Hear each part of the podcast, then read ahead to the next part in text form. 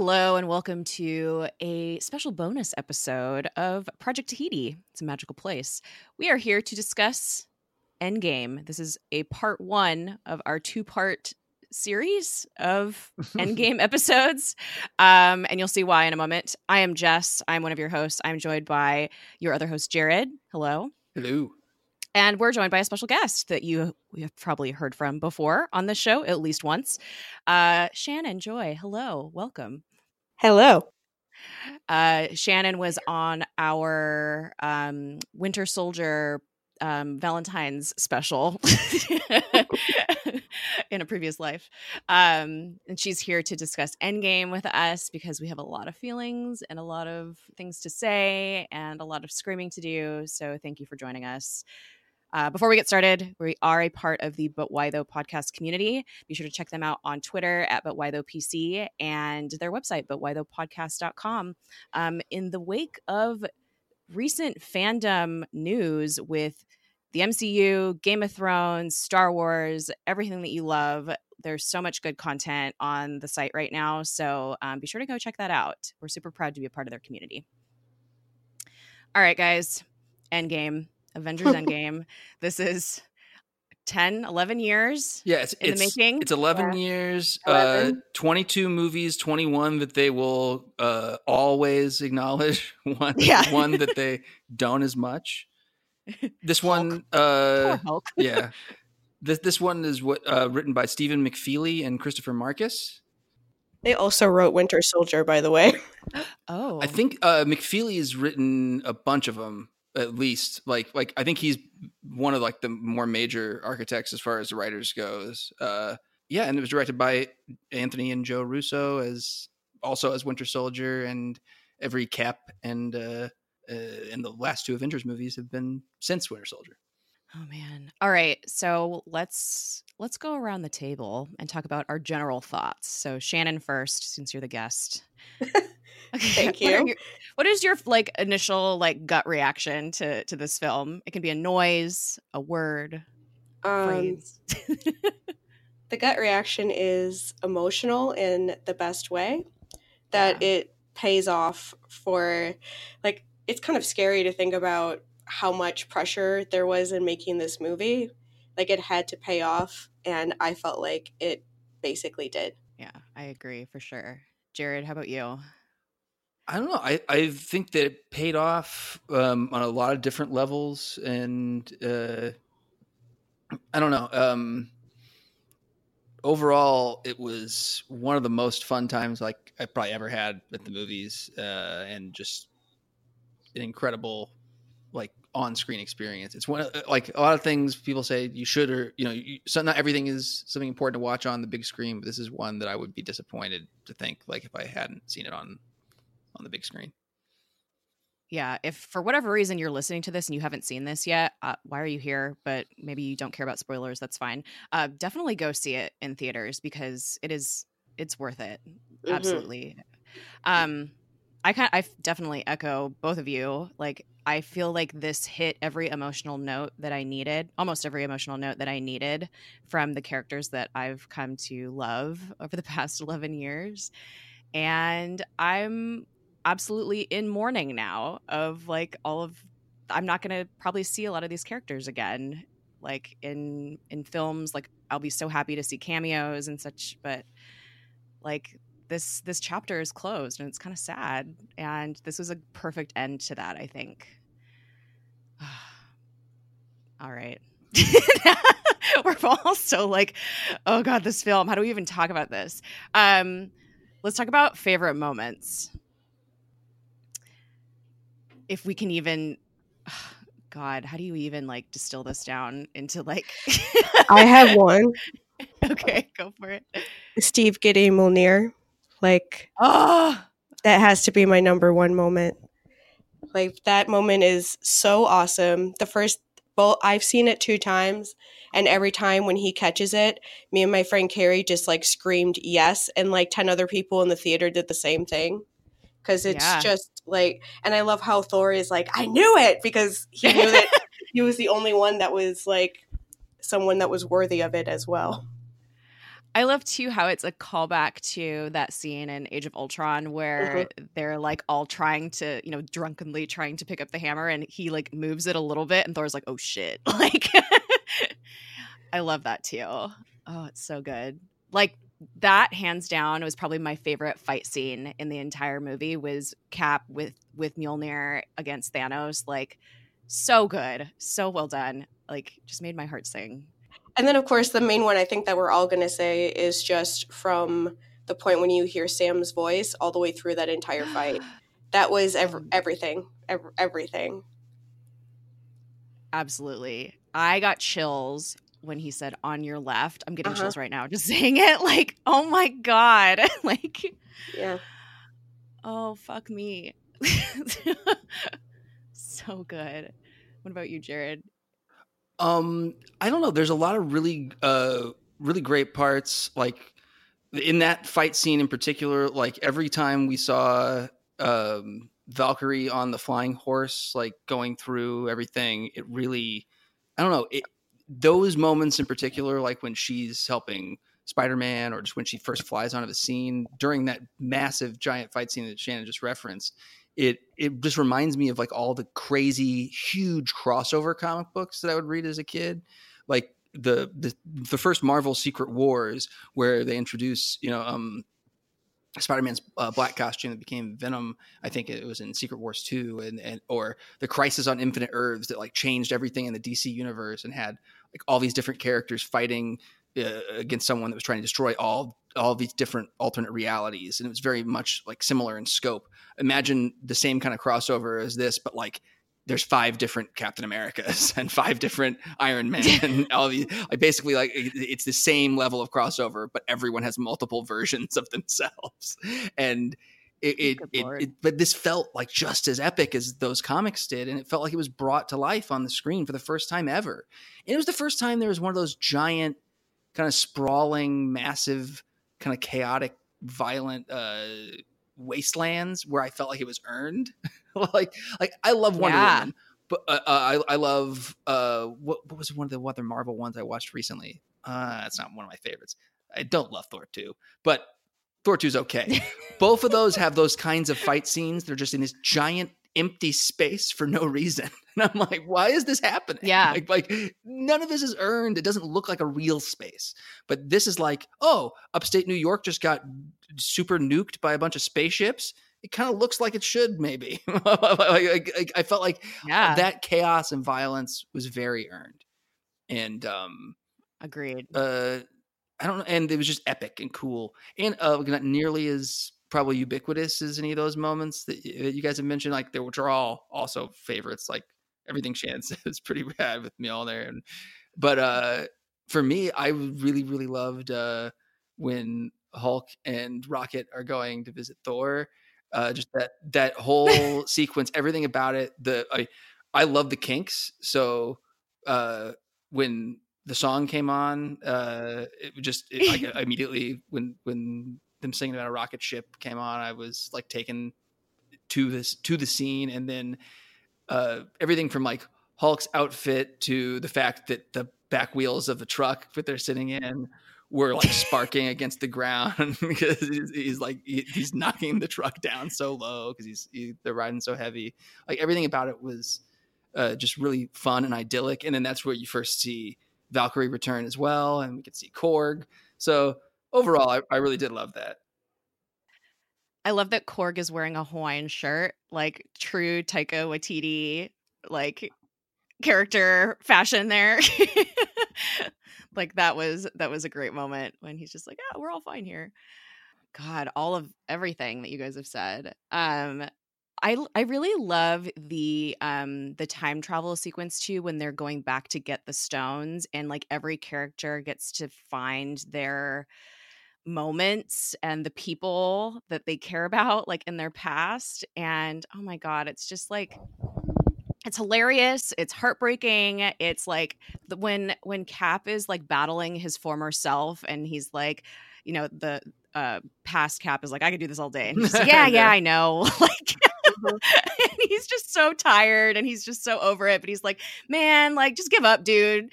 Like, I need, I have a mission and you're like in the way. Like, just so good. So good. There's a lot of great cat moments and the, the scenes when he's going back in time are uh, especially excellent i think also i really loved um i was i was cracking up the second time i saw this but when tony is being like sneaky iron man when they're in the tower when they're in the avengers tower and they're trying to get um ant-man to the um to the case where the um Tesseract is, and they're watching that whole sequence with the, where they've captured Loki, and then um, Hydra comes upstairs with Agent Sitwell, and um, when Tony sneaks into the room, he just looks so like he's overacting so much. and then when he sneaks out of the room and he just like flails his arms back and falls into open space and then like the suit like forms around him. Like I was just I don't know what it was about that moment, but I was just like this is so hilarious. Like they're just so over the top like trying to be like a heist movie and it's great. Like who would have who would have thought that like ant-man would have so much influence over the very end film Avengers I, film I, I love that he, that he does because he's I mean those movies and the character and and Paul Rudd it's like a trifecta for me like I, I love love it all a great deal so I'm I was very satisfied with all his stuff as well and that those are some of my favorite scenes too just because he is a really good actor and because of the way those unfolded like his return and discovery and just every pretty much every scene with him oh yeah. where he has any comedy like, is that someone's sandwich? Like, i'm starving. Yeah that got the best laugh at our viewing yesterday. Like everybody in the theater cracked up at that moment. His stuff with the tacos is great. oh my God. or or in the big oh, fight oh, yeah, scene yeah, yeah. when he's like there's one more time machine. He hits the button and the cucaracha starts playing the other thing that I forgot was my other favorite part with Cap, at least in the when he goes back, is when he says "Hail Hydra" to get them to let him have the thing, the yes. scepter thing. That is one of the one of the the mentions I, I have uh, later on as well for a, a, comic connection because I felt like that was a nice nice little fu. I loved it so much for that, giving Nick Spencer the big fuck you, and then but also it was just like a great moment that he can use that and walk away like, ha ha, I tricked you, and he's just like grinning like a fool as he's walking away. Yes. I loved it so much. So good. I love Paul Rudd in this film so much. Like he is such a good Scott Lang. Like he's just so like starstruck and like enthusiastic. Like the scene where Thor is telling the story of like Jane and the ether, and he, everyone else is just like, "What the fuck is he talking about?" And oh he's god, this is bad. And paying he, attention. And he's like eating it up. He's like, "Yeah, this is great." Like he's so cute. Just so I forget wholesome. what's I forget what scene it is. It's one of the scenes when they're time traveling back and forth, and he says like, "Mr. Captain Steve yes. America Rogers." Yes. No, that that that was one of the best best parts. That when he, uh, of course, when he has is when time is pushed through him before Tony gets there, and Oh yeah, that, I also loved Steve. It's a baby. no, everything about that was amazing. When at the very end, he's like, "I call this a win," but like, like, uh, like so this had some of the best Hulk moments ever, and like that's another one of the comic connections. Uh, when we get to it, uh, the first one I have on, on the list is Professor Hulk, which oh yeah, that was a huge part of my childhood. Like Hulk was the Marvel solo comic before Captain America that I was most into. I was into Batman and, and X Men for a long time, and kind of expanded out through through that. And like I I fell in love with the Hulk as a kid, and a lot of it was this run by a guy named Peter David, and largely drawn by guys named Dale Keown and Gary Frank. And uh, it was in this era where Hulk had been reverted back to his original form from the comics. And in his original form, he only turned into the Hulk at night. And whenever the moon came out, he turned into Hulk. Like, he's like werewolf Hulk. Yeah, no, it was totally where it was. It was full moon Hulk. He was werewolf Hulk, and he was gray, not green, because of a printing error. He was always supposed to be green, but, but, he wasn't. Uh, they kept him gray for a few issues, and uh, then eventually there's like whatever, and and he became the Hulk that we all know, and became anger motivated instead of at night. But originally, he was much more like a Jekyll and Hyde character, and he was dumb, but he wasn't as dumb, and he was mean and mean spirited. And so this character was brought back, and he was called Joe Fixit, and he became a mob enforcer in Vegas. And he was a, a, bouncer and a bodyguard and a jerk. And this was when I started reading comics, and it was uh, the first Hulk issue I had was a team up with him and Iron Man. And Iron Man was in his, his silver and red uniform and or armor, and and Hulk was gray, and I was like, what? like, this doesn't look like the pictures I've seen of these guys. And I ate it up and I loved it. And um, eventually, a character who's played an Incredible Hulk by uh, Phil from Modern Family. uh, what? yeah, uh, he's he's uh, the boyfriend of, of Betty Ross or or, Be- or, or Betsy Ross, depending on when she appears in the comics and movies and whatnot. But who's um, William Hurt's character? That that he is Thunderbolt Ross's daughter and the Hulk's long term hmm. girlfriend, mm-hmm. love interest, ex wife, wife, all sorts of different things. Uh, but like very much important to him in both movies and uh, and in uh, the comics as well. She had kind of moved on at one point when uh, he's either missing or dead at different points in the comics and in the film when he's uh, in hiding in South America for a long time. She gets together with this guy, a psychiatrist named Dr. Leonard Samson. Uh, Leonard Samson ends up in the comics becoming a superhero because he is obsessed with the Hulk. He's in love with Betty, and he's a brilliant scientist as well as a, a psychiatrist. And he ends up creating a machine that siphons energy trying to cure the Hulk, but it ends up bestowing it onto him. And not only is his name Samson, but it's his comic books for everybody. So it's like the, bi- b- b- biblical Samson. I was going to say he becomes instead of a, a meek, nerdy psychiatrist, he is basically Fabio and his pow- his power is in his green hair. He's totally normal except he's buff and he's got green, long, lustrous green hair. And if he cuts it, well, he won't be super strong anymore, even though he's a giant man. Uh, yeah.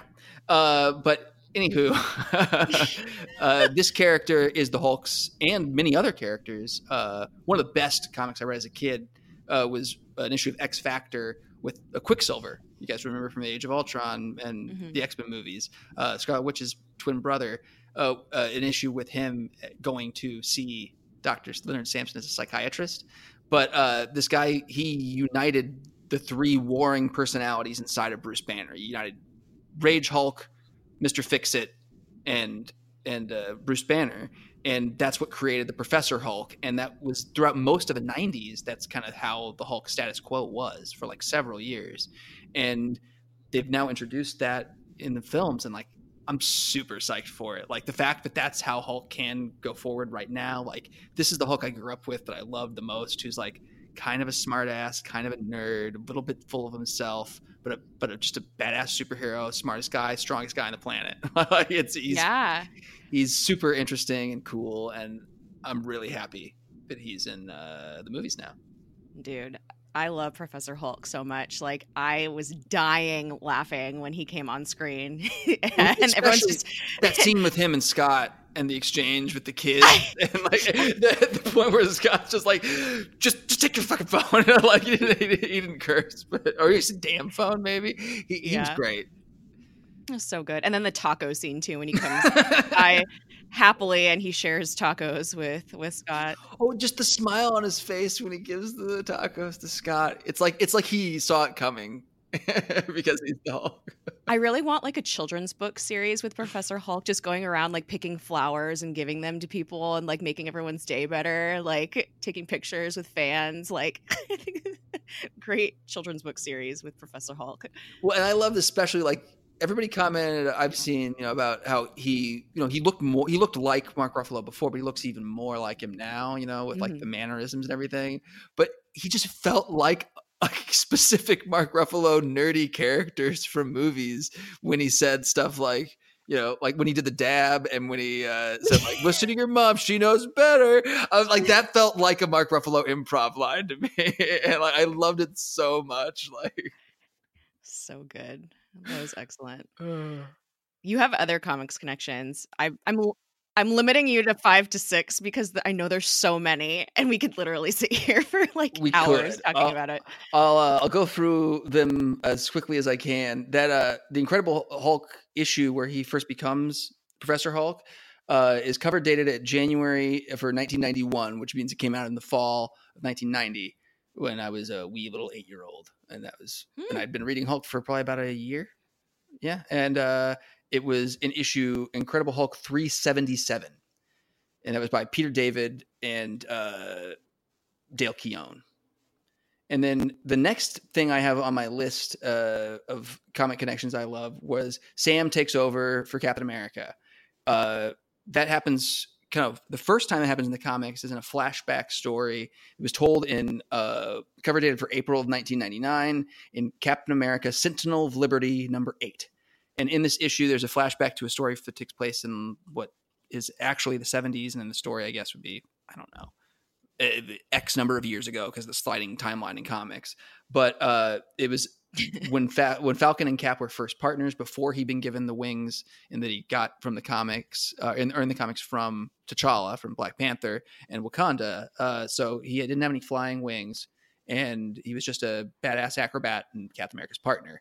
And Cap is taken out uh, of action in the in, in this story. He's, he's injured temporarily, and so Falcon wears the suit and he is Captain America for the story. They're they're fighting a group of uh, of white supremacists, and he's uh, pretty badass. And uh, then at the end of the story, Cap is healed and he gives the costume back. And then uh, in more modern times, when when Steve is aged to being old again, uh, he gives the mantle to to uh, to Sam, and that was in cover dated December 2014, Captain America Volume Seven, number 25. This is following uh, the same volume if what six issues before um cap had been aged to like being in his 90s early hundreds because he had the super soldier serum removed from his system. Uh and so by a villain called the iron nail. Uh so yeah. They don't they, they- they- yeah don't worry about it. Sometimes sometimes they don't try.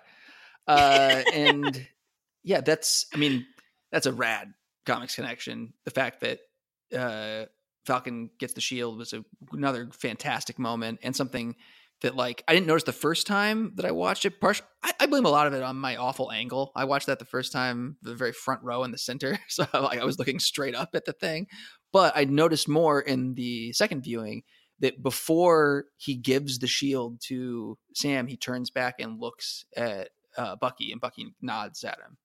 And I thought that was very significant, and like both because of in the comics, he did replace Steve briefly before, I mean, for a few years before Sam did, and I feel like on some level, you know, that's a, a both a shout out to their friendship, but also a shout out to to him, you know, making sure like like you you know if this isn't about like Bucky not being good enough or whatever, it's just not the same.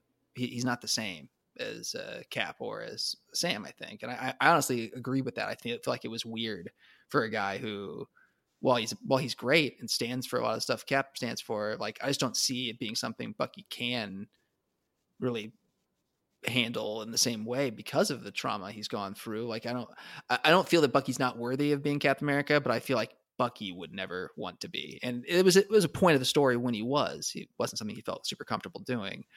Yeah, I, I always I always thought it was really weird that in the comics they made him Cap because he doesn't like Cap being Cap. Like, he doesn't like he doesn't really like Steve being Cap that much. So it's like why would he he wouldn't want to do that? And then plus after all of the trauma and stuff, dude just wants to rest. He doesn't need to take on more. And I think that's like a failure of capitalism. Like uh it's a really good example of it because in the way the story is pitched by Ed Brubaker, like, like and it's super frustrating to me too as a long term comic reader when they introduced it at the time because the way it was pitched by him was it was supposed to be like six month story where you thought Steve was dead following Civil War and uh, and Bucky replaced him for six months in the comics. And they were like, "This is gonna be too big a deal." The news outlets are making a big deal out of it, and and we think it could be a really good story. So he stretched out to two and a half years instead. And for six months, Bucky doing this when he's stressing out when Steve's gone in the middle of everything following Civil War, I could see him filling in for the role temporarily, but stretching it out for two and a half years in real time felt really just like forced to me. And like they were just sticking with it because it had, you know, headlines on, on the internet. And I think that that's the crass and maybe cynical reason for it. But I think it's the real reason why they did it. And it, it's, I don't think that always yields the best stories. I think a lot of it was just like treading water because yeah, in the story now they say all that took place over six months, but we lived through it in real time as readers. And I knew, I knew for a fact everyone who'd read comics knew for a fact that Steve wasn't really dead, that they knew he wasn't really dead, but they never planned him to really be dead. And they all like Joe Quesada, the then editor in chief, went on the Colbert Report, gave him the shield, and said that they absolutely positively were totally serious this time and meant it. He was never coming back. And then oh, when they did the reveal, he admitted that they'd lied and was like, "We fooled you.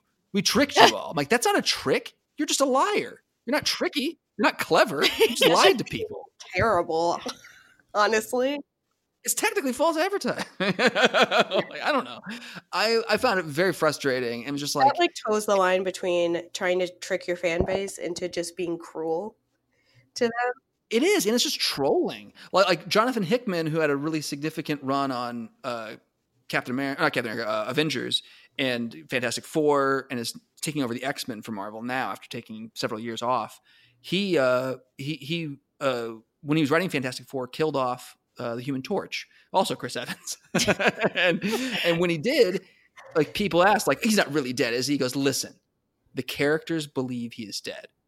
He's like Johnny, you know, Johnny Storm existed before I existed. Like the Fantastic Four are going to outlive me. He, of course, he's not really dead, but in the purposes of the story, his family believes he is, and that's the story I'm telling and so he was missing and presumed dead and that's and i was like because he was honest i love that story so much more when i'm like I, well, I love the Fantasy Four. I'm half the fan of Johnny Storm that I am of of uh, Cap, and it's like I had zero interest in that while it was going on. It made me, you know, I was still reading them and buying them. It just made me like really apathetic towards Captain America at the time as one of like as as someone who like loves him as like he's one of my very favorite characters. So I'm I'm totally with you, Shannon. It didn't make sense or add up for for Bucky for me to be to be Cap as long as he was. So this is makes a lot more sense for in the context of the films when Chris Evans isn't going to come back to pass it along to to Sam. I think. Mm-hmm. Also, also, we have a black man as Captain America, which is fucking yep. amazing. A- absolutely, and I hope that uh, that they actually you know follow through with that in, in the films, that it isn't something that like the next phase, you know, that's just that that's just on Disney Plus or whatnot. Because I, I, I know that they already announced each the logo for uh, the Falcon Winter Soldier series, and I'm hoping that that's just what it seems like it would be, which would just be a six episode based on the the news we got from Elizabeth Olsen about WandaVision, that it would be a six episode series uh, with six hours segueing Falcon into becoming Captain America, and it would end with potentially a both you know Sam Wilson colon Captain America movie, or and also potentially a Winter Soldier movie. Yeah, there's no reason we can't have both of those go into full on franchises.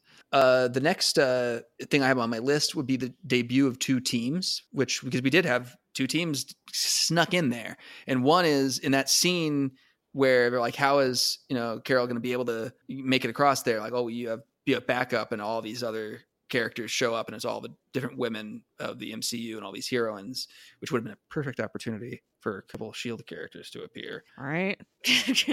the first appearance of this actually relates directly to the guy I was just talking about, Jonathan Hickman, because he wrote this crazy crossover called Secret Wars, where they uh, rebooted Marvel the Marvel universe more than they ever have before. It's still an ongoing story. It's not quite like the DC stuff, but they basically can get away with whatever changes they want dozens of dozens of dead people are back with no explanation. Is the, the, the real long term. And a couple characters they're like oh what this change no no fans seem to like? Oh ignore it.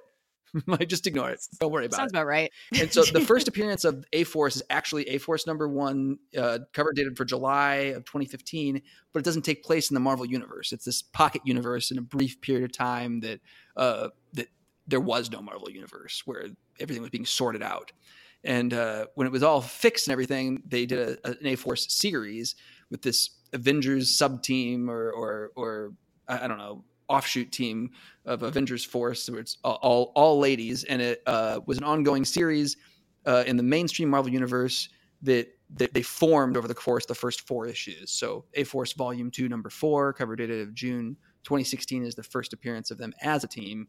And it included, you know, uh, She Hulk, Captain Marvel, um, Dazzler and uh, some other characters who haven't appeared in the in the movies yet, including um, Nico Minoru, who's a member of the Runaways, who is on the, the Hulu show, which is pretty good. I recommend it.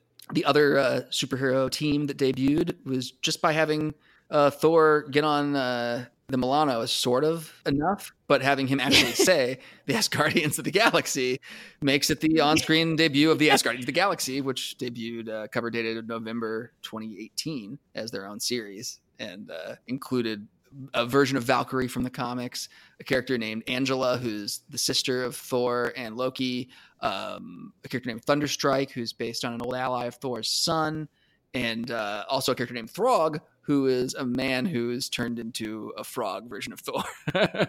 what? Yeah. Fuck. oh, I'll have to get in Throg at some point. It's pretty great. Next on the list would just be a, a few things from 1970. 1970, when they go there, you see in Ant Man's uh, lab, in Hank Pym's lab, an old silver helmet that is exactly like it is in the comics. It's awesome. And uh, it's from Hank Pym's second appearance and the first appearance of Ant Man in Tales to Astonish, number 35. Is cover dated for September and it is 1962. Uh, interestingly enough, Hank Pym first appeared uh, like nine months before in just a crazy sci-fi story where he shrunk and was like, "That was awful." when he when he gets back to normal size, it's like Honey I Shrunk the Kids when he's just one dude, and when he gets back to normal size, he throws away the Pym particles. But then, like six months later, when superheroes were around, Kirby and Lee remembered that they'd created him and they're like hey why don't we just use that guy as a superhero?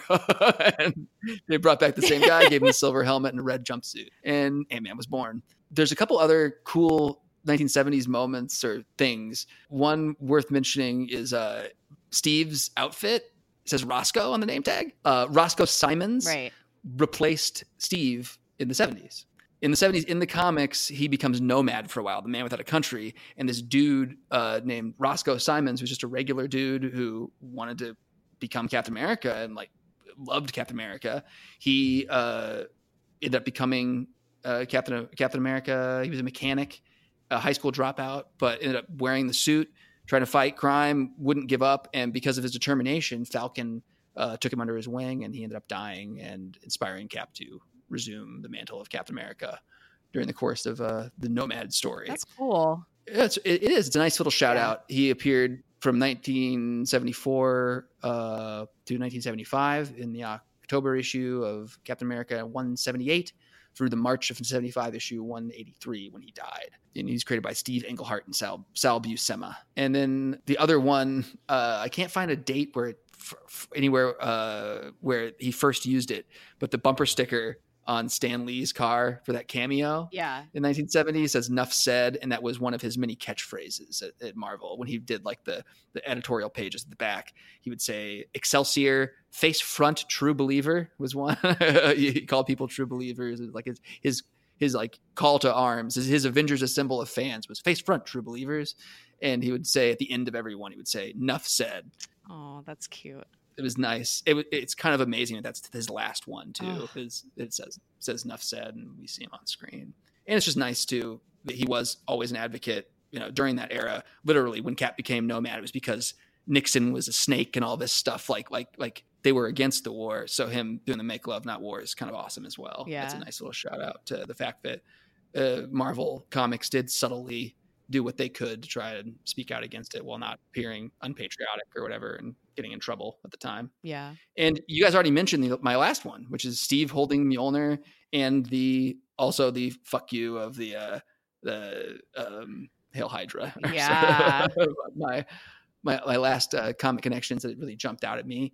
Uh the Hail Hydra moment uh where he says it earnestly because it's an evil duplicate Captain America that we swear is the real Cap. Swear, swear, swear. Oh no, it is an evil duplicate. It's another one of the fake outs that's not a fake out or clever at all. I have a like a little story with that. Is that okay to tell? Oh, uh, sure. Let me. Uh, I was going to say that it uh, came out in um, July of 2016 and was called Captain America: colon Steve Rogers number one. But I can go through the different Mjolnir stuff right after your story. Sure.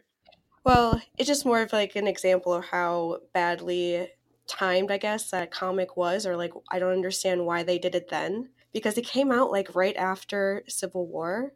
And so I was excited and wanted to get into the comics. And that was the first one that came out after that movie. And the first thing in it is that Cap is now a Nazi, and I it made me never want to read any of their comics ever again. And it was really dumb. Like, why did I will never understand why they had that one come out right when they had everybody's attention when a Captain America movie had just come out, and they could gain so many new fans. No, I'm with you. I, I feel like the just in general the hiring of Nick Spencer, like a lot of stuff's been scrubbed off the internet at this point. But I think because of his connections to Marvel. But you can find stuff like the guy is like wanted in his in his hometown when he was like oh, just out of college and he was in his early twenties. He bought a bunch of bars and like basically like there's all sorts of sketchy like racial profiling shit. Like basically like like he he pulled all sorts of connections scammed people out of money, owed tons of people money. He's a scumbag and and did all sorts of under underhanded, shady business stuff when before long before he started working in comics and was just like a, a literally a con man and what like fuck I don't understand. And and bottom line, some of his comics are pretty good, but none of them are like great enough to justify it to me. Like it's like I can understand really like wanting to make it work with someone who is shady or sketchy or whatever if they were like the greatest artist of their generation, but he's not. He's a mediocre white dude who's rich and a jerk and literally a criminal. I, I picture them being like, "Oh, let's make like the most wonderful, nice, like good, pure person and make him like an anti-hero." I just wanted to like punch them in the face. well, and like I knew from the beginning, just like the death, that they were going to reverse it, and they always were. It turned out to be the Cosmic Cube had created a duplicate version of him because mm-hmm. the Cosmic Cube had been personified and was being like like raised as a human, like human like child, and at this point, uh, you know, they were indoctrinated into Hydra, so they thought they were doing what they should be doing and changed reality and all this junk. But it's like this was literally so telegraphed. If you'd ever read a Captain America comic with the Cosmic Cube, if you ever ever read any of this stuff, everybody saw this coming, called it out. They said, "No, you don't see it coming," and then told that exact story. It's like they're not clever. They're. Uh, it's very frustrating when they tell a predictable and offensive story and then pretend it's clever uh, actually related to that, I'll get I'll get to how it directly relates to that awful story. But Mjolnir, there's a history of Captain America picking up Mjolnir. In an issue of Thor, uh, Thor number 390 uh, by Tom DeFalco and Ron Frenz, cover dated for April of 1988. Uh, when when he was the captain, this was another period of time when he had given up the role of Captain America. He's wearing a suit that would later be adopted by a character called U.S. Agent. Uh, it's preposterous. The government takes back the name of Captain America and gives it to a conservative military kind of asshole named John Walker, who ends up becoming a begrudging friend of Cap's over time, but is very much like just a gruff jerk. He's kind of like uh, Talbot on Shield, but he, uh, yeah, but but oh, he would be amazing as him. But like, he is this like gruff, angry, like very short tempered and and kind of judgmental and stereotypical Southern white jerk. And eventually, because it's comics, they gave Steve this really cool red, white, and black costume. He took the A off his his uh, mask and it changed a little bit, and he, and he has this pure pure silver, like unpainted uh, version of his shield that was given to him by uh, Black Panther, like directly by T'Challa. So he just has this pure vibranium shield, and he became the captain. And when the storyline was over, they wanted to keep using this other character, even though they, they, they restored Steve to being Captain America. So they literally just swapped costumes and gave him the admittedly cool code name of U.S. Agent, and uh, they kept that character around. But this the, the, first time that Steve wielded Mjolnir, he was not in the Captain America costume; he was the captain instead. And yeah, this was a pretty big moment. Similarly, like afterward, Thor basically tells him like, like we're brothers, like, like you're as good as me, and I always knew it. Uh, the next time was in an issue that didn't take place in the uh, Marvel Universe. It was an alternate universe story from What If called What If featuring X Men Age of Apocalypse.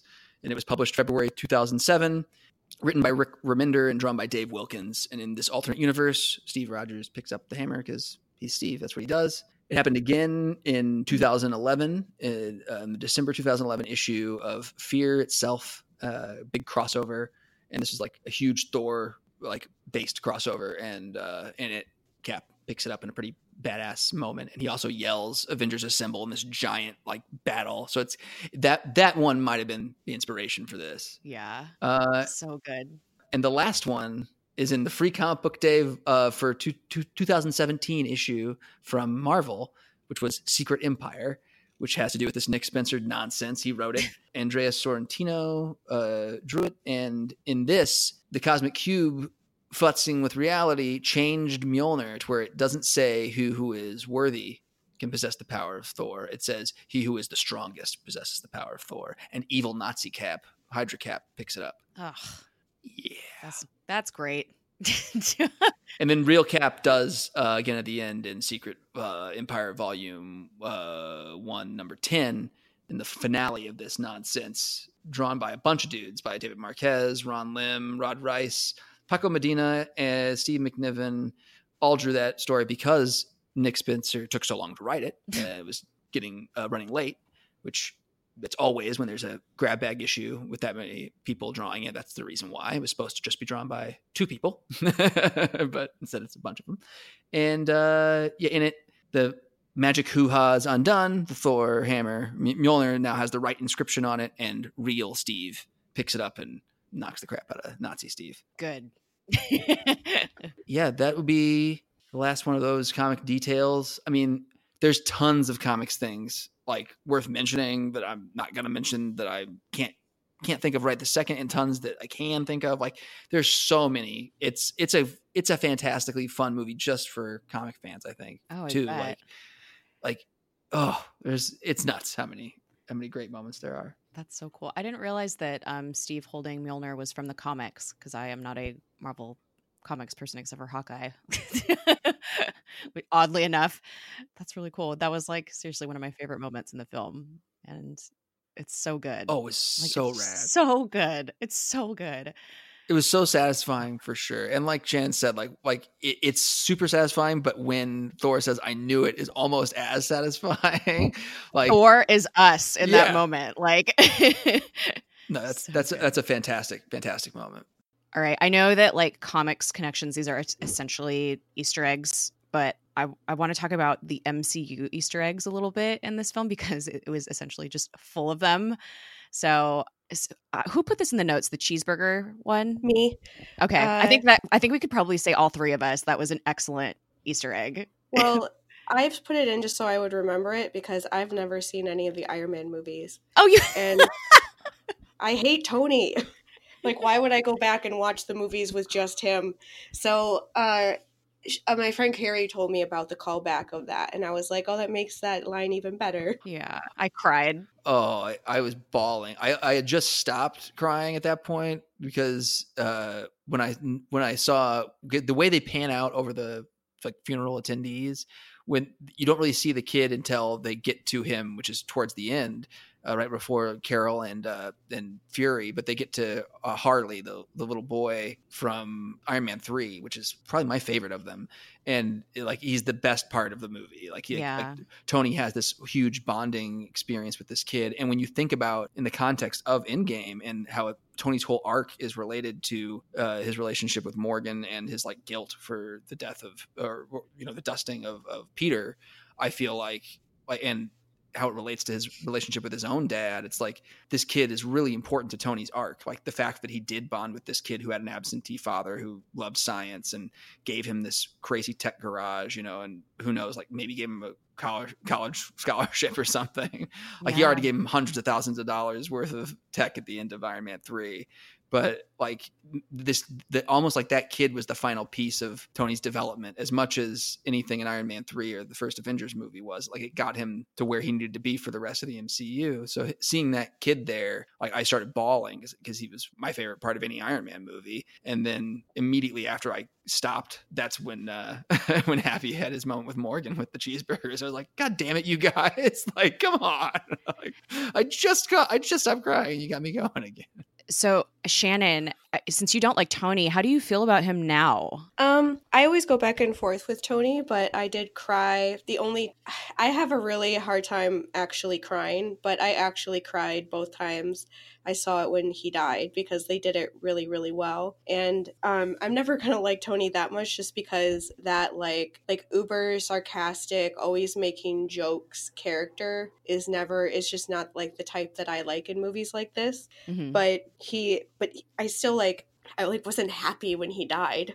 Yeah. Like he did, he definitely came around, and they made his death um, work really well. Like you knew it was going to happen, but um, and I felt like it, he should have died in this movie just because I felt like that was like the best way for his story to go. So um, I really liked his storyline overall, but I'm always like I always kind of think, oh, hey, I kind of like Tony a little bit.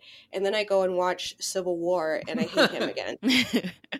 So Tony's had a journey for sure. Dude, his death scene when okay, I we all know that I'm not a fan of Gwyneth Paltrow and either are you, Jared. Oh, she did an amazing job. Oh my god, that line that she says like we're going to be okay, you can rest now. You can rest now fuck. And I thought actually probably one of my favorite things from the movie, even though it's really sad, is how when he actually dies, that there's like that 10, 15 seconds of just like silence.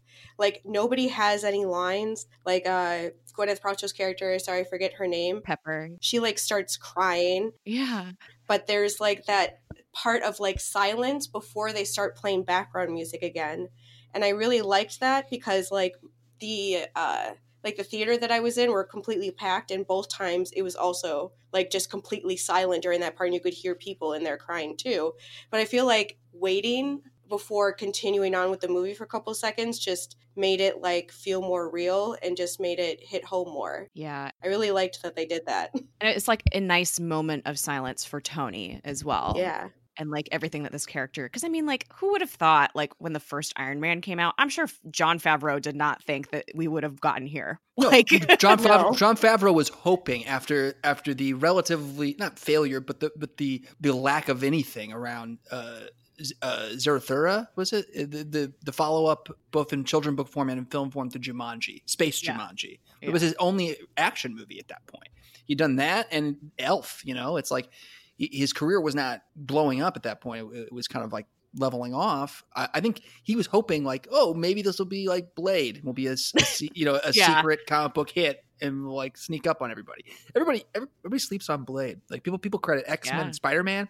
Blade at the beginning of the of the comic book resurgence and the Marvel universe. I agree. I agree. But yeah, like uh, like 11 years ago, probably never would have thought we would have, would have gotten here and just... I was amazed that people liked Iron Man. Like to me is that kid who's like the brother who was least enthusiastic about comics, my brother Andrew.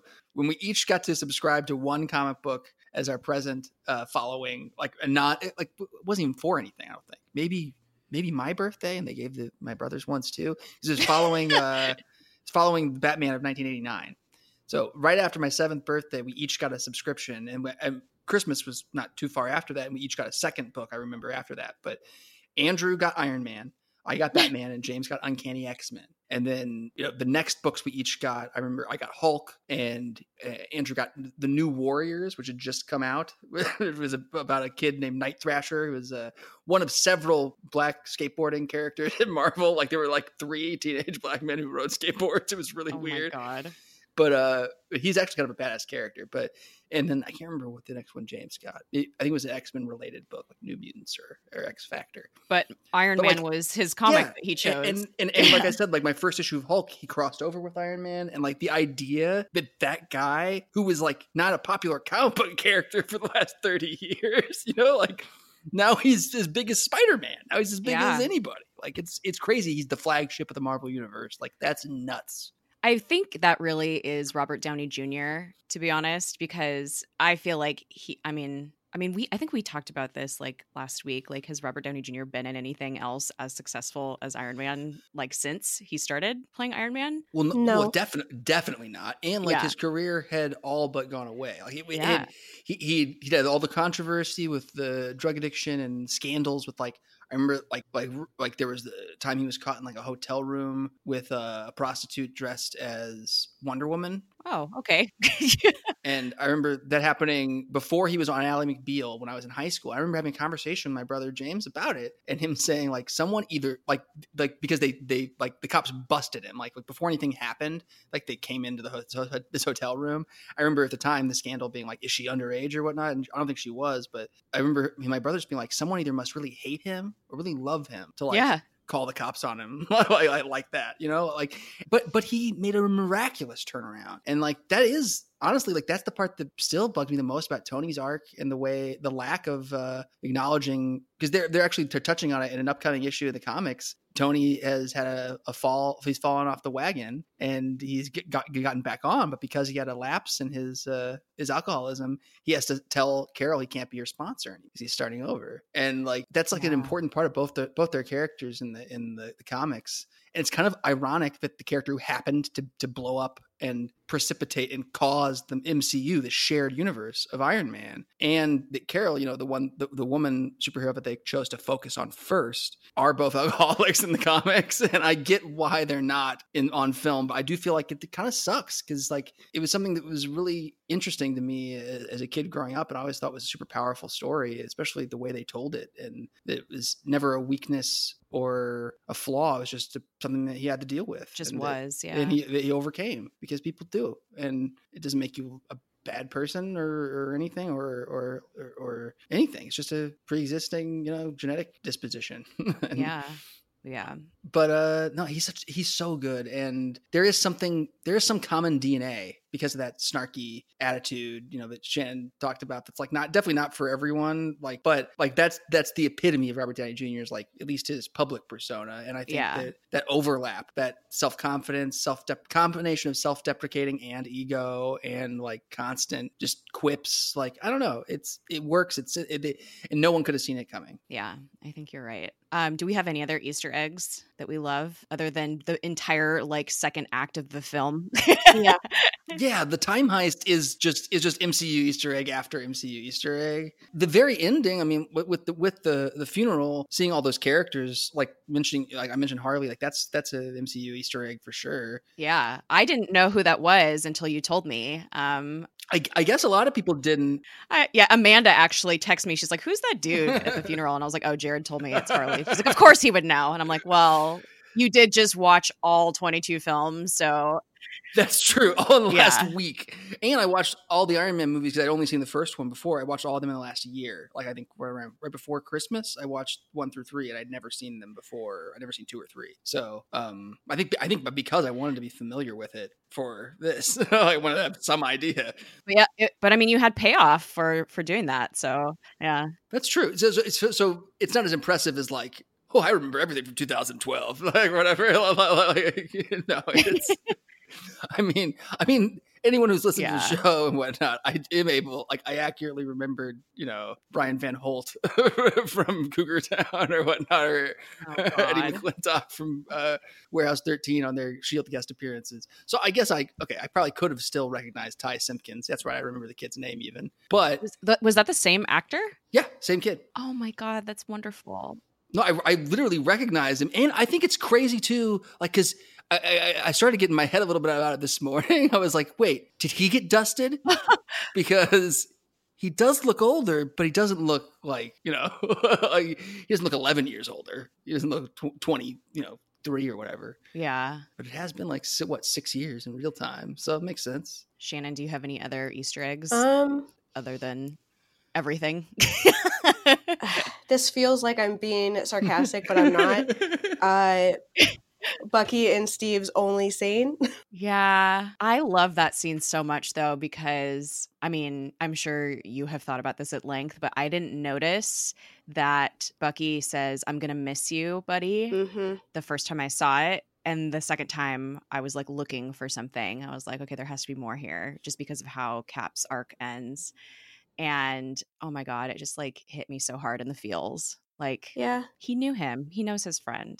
yeah. He he knew he was gonna leave and wanted him not to. Yeah. But I think he understood. But that's not the callback part. Oh yeah, the line. The callback part is makes me happy. It's just sweet. They say their line that they say in the first movie the other way around. Um, since Cap is the one leaving this time. And there's there's a lot of that. There's a lot of that in in this, there's a lot there's a lot of like a dialogue callbacks, and I can't think of some of the other examples right off the top of my head, but like, and it felt super satisfactory. Like like you mentioned my rewatch, but specifically because I did a chronological rewatch. I started with First Avenger and then went to Captain Marvel. I did these in the order of the timeline, not of release. Like it felt, I think, like I know it would have been satisfying for Tony's arc to start with Iron Man and end here, but I think to start with with Cap's arc and end, you know, with him dancing with Peggy was a really nice like Oh, way to look at this chapter, this phase, or these three phases, which does sort of segue into our next section. Mm-hmm. because I thought a lot about it, and our friend Laura wrote exactly what I thought. Yeah, she wrote for the Hollywood Reporter about the time travel stuff with Cap. So, time travel and storytelling is whatever. Um, I've mostly figured out a way around it for myself. let's just acknowledge that there's issues with time the time travel stuff in this film, but it didn't ruin it for any of us. Am I correct in in assuming that? Or did it ruin some stuff for you? Uh, it's not ruined. It's not ruined. The thing with me is that with the like, it's kind of like the whole stuff with like the Last Jedi, where people were obsessing over the weirdest stuff. Like, I don't care about that stuff. As like it, I don't even usually think about it until unless like something to do with it messes with like how I think a character should be acting. So the time travel stuff, I didn't have any problems with it. And then I got home after the la- the first viewing, and all of a sudden it hit me that well, it was after Jared told me that he was supposed to go back to the 40s and not like I just thought he went back to the 70s. And I was like, so I'm supposed to believe that Steve went back to the 40s and just let Bucky be tortured for 70 years? oh, that's a Like, good point. is that really what they're expecting me to believe that he not and not only that but if he saved him he would also stop hydra. So i was like fuck this. Like after mm-hmm. that i was like i can't i steve would never do that. Like he doesn't care about what's at what he's actually supposed to do. Like he told himself about bucky two years early. He's never cared what he's supposed to do. He does what he thinks is right. So like I get that they wanted him to end with Peggy, but that is like a huge thing that's just kind of dangling there. And since um and since Bucky and Steve didn't have a scene when he was old, you don't really have like anything else there to explain how that could have happened. Like, is there another Bucky out there? Like, there are two nebulas that could live like separate from each other, like somehow. Like, we don't know, and so you're left with the idea that he just didn't do anything, and that just doesn't seem right to me at all. See, for me, I wish they would have done just a little. I get why they didn't because too much explaining of anything would like mess up mom- story momentum from the emotional standpoint. I, I understand why, like all the stereotypical, no one wants the sci-fi gibberish or whatever, but they also introduced so many things that they then left, I think, open in a way they didn't need to, because with the one exception of Loki, which I can even get away with because he is Loki, because Loki pretends to be people, sh- shape changes and transforms. And bottom line, you take you take out this movie and just thinking about it up to Infinity War, like up to even before Infinity War, just knowing Thanos was trying to get these stones from Earth or across the galaxy, he employed Loki to do so. In the first Avengers movie, at one point, Loki has the Tesseract and his own staff, and he's working for Thanos. So why does the rest of the movie even happen? Yeah. Like that doesn't make any fucking sense. So so so so let's stop worrying about Loki and Tesseract making sense. That guy turns into different people and his motivations are inscrutable. I can give that a pass. That- and by giving that Yeah, a that- pass, it actually fixes everything for me because I just imagine that Nebula and Gamora and Thanos and the Black Order and that invasion, they weren't dusted in the same way that everyone was dusted before, that that was just undone. Because in Infinity War, remember when Vision uh, when when when when when Wanda sacrifices Vision and he's unable and he she destroys the mind gem, Thanos turns back time himself and undoes it. The the Infinity Gauntlet doesn't operate on the same time travel rules that Tony's does, that Tony and Scott and and, and Bruce's invention does.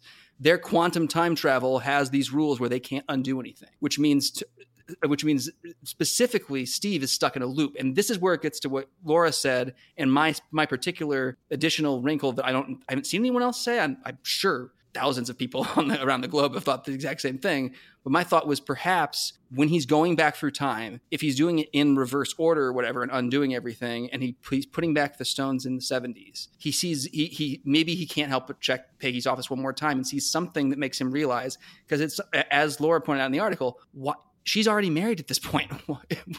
Why does she have a picture of Steve on her desk and not her husband? Yeah. Mm-hmm. He sees a wedding picture and it's him and he's and he figures it out. It's not he's not he's not undoing anything. He's not erasing someone and taking their place. He's doing what he already did. He's fulfilling the time loop just like in terminator where the guy sends back his own son. Yeah. or sends back his Oh own dad to, to make himself. Because he you know How he- are we ending up talking about Terminator? they, hey, hey they brought up time loops. Not me. Hey just be glad i'm not getting into deep back to the future theory. That stuff with like that, like that stuff I can understand, but it nothing really fixes my problem with it, which is all emotional. But but but I, I feel like that that's that's the epitome of Steve is to be able to make that sacrifice because he can't change it. If he changes it, time is destroyed. Reality doesn't exist anymore. He is and for him it already happened. Like like this is not he's not he, is literally just doing something from a different angle but it was and in a place he was asleep before but it was already it's un, un undoable. Anything he does to try to undo it, he already did in the past, and it didn't work.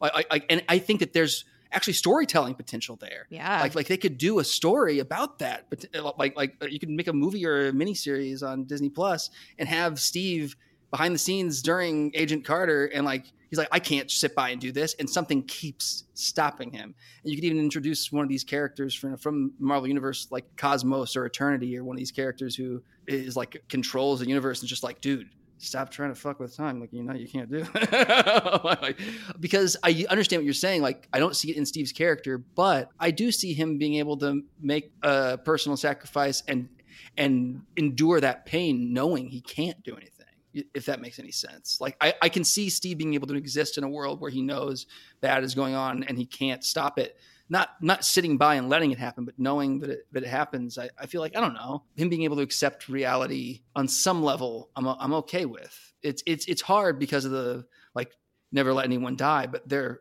they're already dead to him because he's from the future. If that makes any sense, I don't know. I get definitely get what you're saying. I feel like you thought about it already more than the writers of this movie did. oh, I'm positive I have. like, like they, just, they they were just like I'm happy with this. none of it none of how they like set it up felt like he was making any kind of sacrifice it felt like he like peggy was his prize for being a good person for doing everything he was supposed to do so then he could go back and live the life that he never got to like i knew that they were going to do something with peggy when i saw it in like press and stuff he mentioned chris evans said that um like not being with peggy was was sadder than what happened with him and bucky. And i was like and like the crowd at the time was like chanting bucky's name so i was like okay so they're gonna have steve somehow end up with peggy because why else would they bring her up like that? Especially when they're talking about bucky. And then in like the first scene in the scene of the movie when he's in his uh when he's doing his like group therapy thing and he says he like lost the love of called her the love of his life and i was like okay i i fucking get it yeah. you guys are going that way like it never feels like he's making any sort of sacrifice it make it feels the opposite like he's doing something for himself. For the first time it's just that the way he did it he like just left. He never said goodbye. He never said anything to anybody. And so it's like i get that that was like their ending. And i definitely think that the russos had that idea in mind for him to end as being like peggy's husband since they never said who that was but for someone like me whose favorite character is bucky and like i feel like they cut their friendship out of this movie to try to justify him going with peggy at the end because otherwise i don't know why he, it was barely even in it like they never even mentioned his name and until the very end of the movie like tony is sitting there screaming at cap about how he wasn't there to help him when uh when thanos was fighting against him it's like the reason he wasn't there was because you tried to kill bucky but nobody brings that up it's so weird No, we did. You and I talked about that when we we were texted right, right after the, you'd seen the movie. Like I felt, I do feel similarly. Like overall, I have a much easier time with it because, like, even though I love I love Bucky. Uh, like it's definitely he's not my very favorite like he is for you, and Yeah. like it's not the same attachment. But I think I, I don't know. Like I definitely agree that while I get where To- Tony is emotionally, I get where he's coming from, and I even get that in his character that Steve wouldn't say anything in that moment. That he wouldn't he wouldn't resent him or or or throw anything back in his face. But the fact that the story itself never acknowledges it. Mhm. that another character that when everyone walks away but natasha doesn't say something to tony about it. That feels false. Yeah. because natasha was literally the one who defected from tony's side to steve's because she knew he was right. Like it's like she's she and in this in the course this was the most i've ever liked your character because it was the most i could ignore but she's scarlett johansson and and I, I feel like I don't know. Like, like she was so much. She was the world's freaking peacekeeper and mediator, but she's not going to do it for these people who are her only family that she sacrifices everything for. Like, what? hmm Why wouldn't she call Tony out at any point during this story? I do feel like that's because of the way they did his send off. Because Cap gets a happy ending and Tony gets to sacrifice himself. Mhm. Like in some ways, I feel like I don't know. Like like you said, I I agree. I think I probably did think about it more already, and I think I can make it work without really stretching anything beyond the realm of like like reasonability without breaking it but why should i have to you know they they, they could have they, they told a story masterfully for the whole mcu but with a couple of different edits couple different strokes one less moment of thor being like oh no you're definitely the leader. One like like thir- 13 seconds less of that and you could have one second more of him and bucky. That would have been more satisfying to someone someone I think who really loves their relationship or just to I don't know just have the relationship between Tony and Steve be more equal and they, they, they could have done a slightly better job with I feel like minimal effort and they did such a great job on so much. It is frustrating to see something that's like literally masterfully done but then has like not plot holes but failings that w- aren't unavoidable and aren't I don't know at all necessary It was just it, it it was ignored, and I it was like the one thing that was ignored out of uh, every other relationship. So it was just really weird because everybody Like they even brought back the, uh, the fact that they brought back Harley at Tony's funeral, but they ignored Yeah. Steve and Bucky's relationship. That's interesting. like everybody else got like a reunion moment like peter and peter and uh and uh, sorry i can't remember anybody's name. Ned. and like everybody got like a reunion the people who were separated in like a traumatic way at the end of the last movie they all got like a moment like he got the moment that i always thought would be with bucky which would make sense because of the story of their like that they've had so far with sam instead.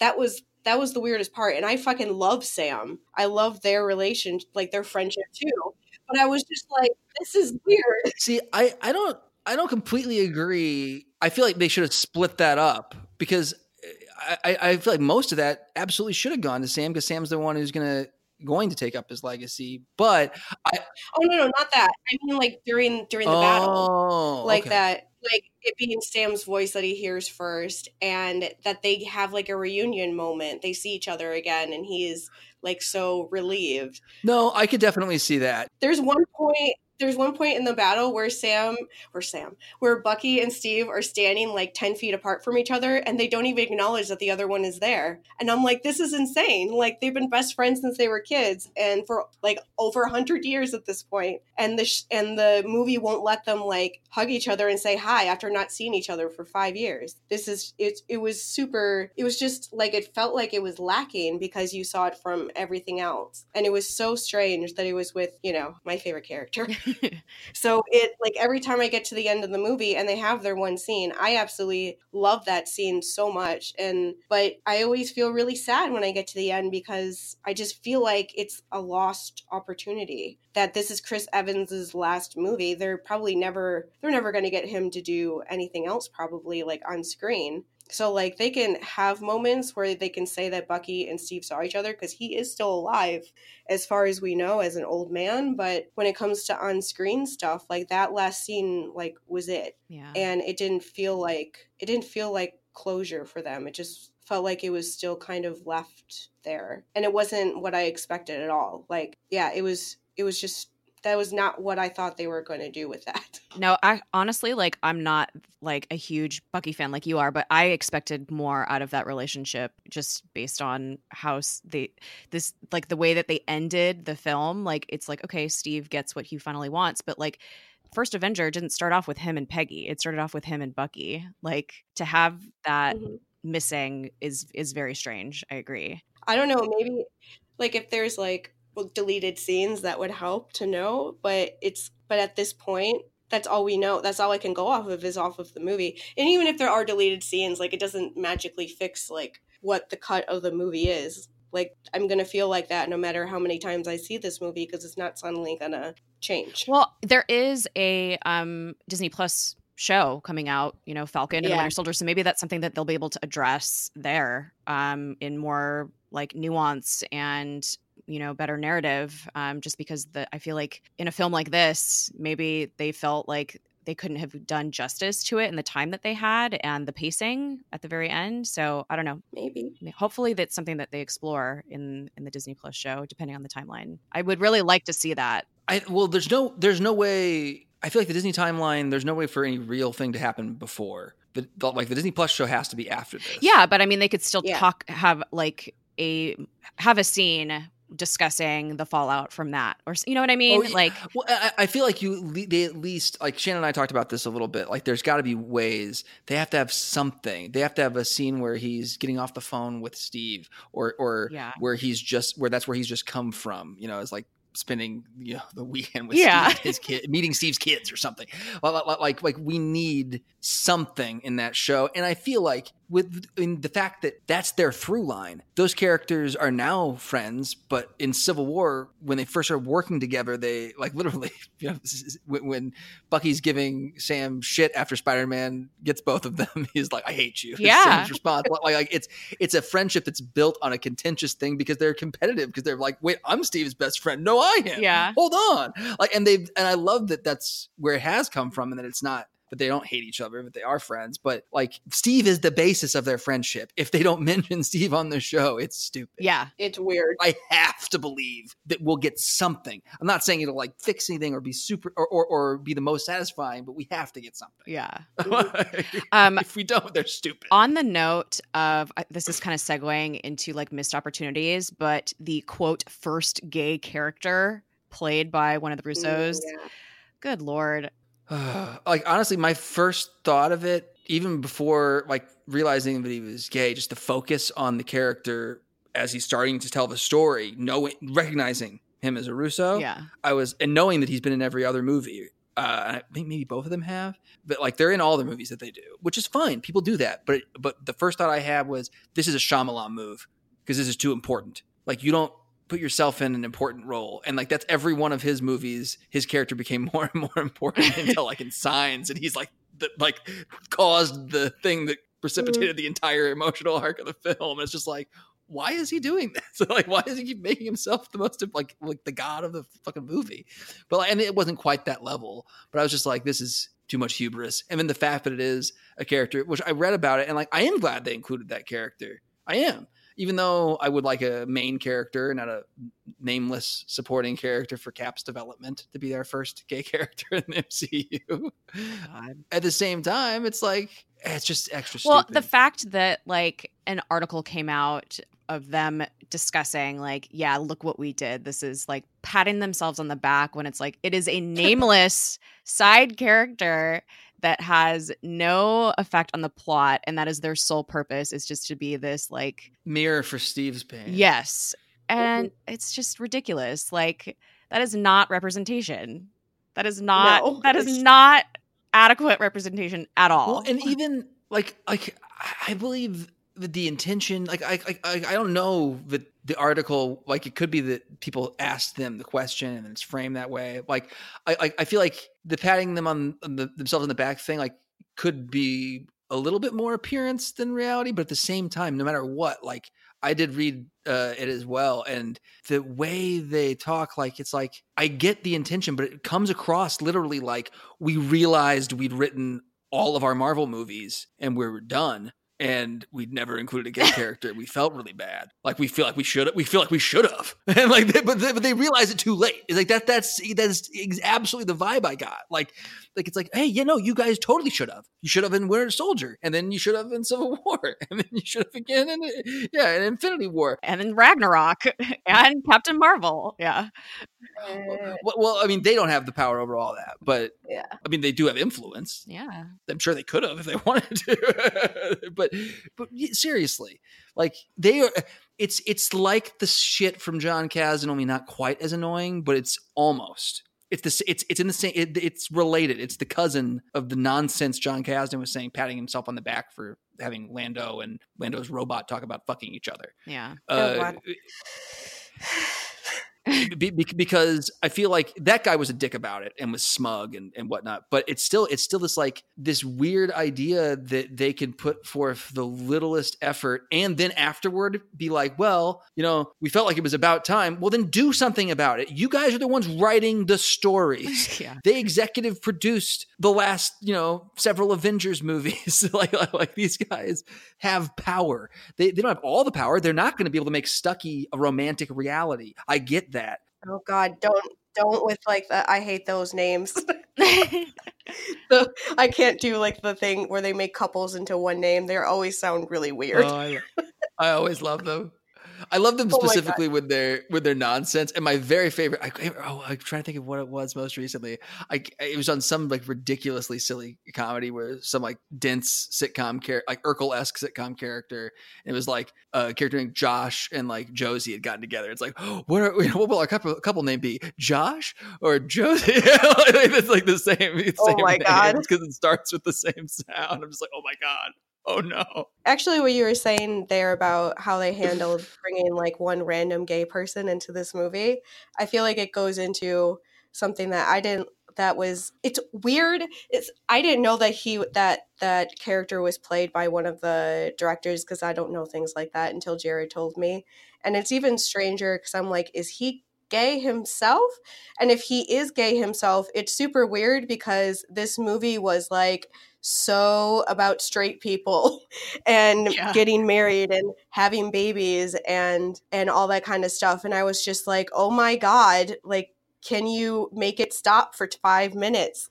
Like and i get like that's what they want and but it was just like thor and his mom which scene i really really loved actually but like thor and his mom and then tony goes back in time and talks to his dad and just like is apparently fine with everything his dad how his dad treated him now now that he's older and like natasha is all about like a found family but she dies so that Clint can be reunited with his wife and his kids. And I was just like, Jesus Christ.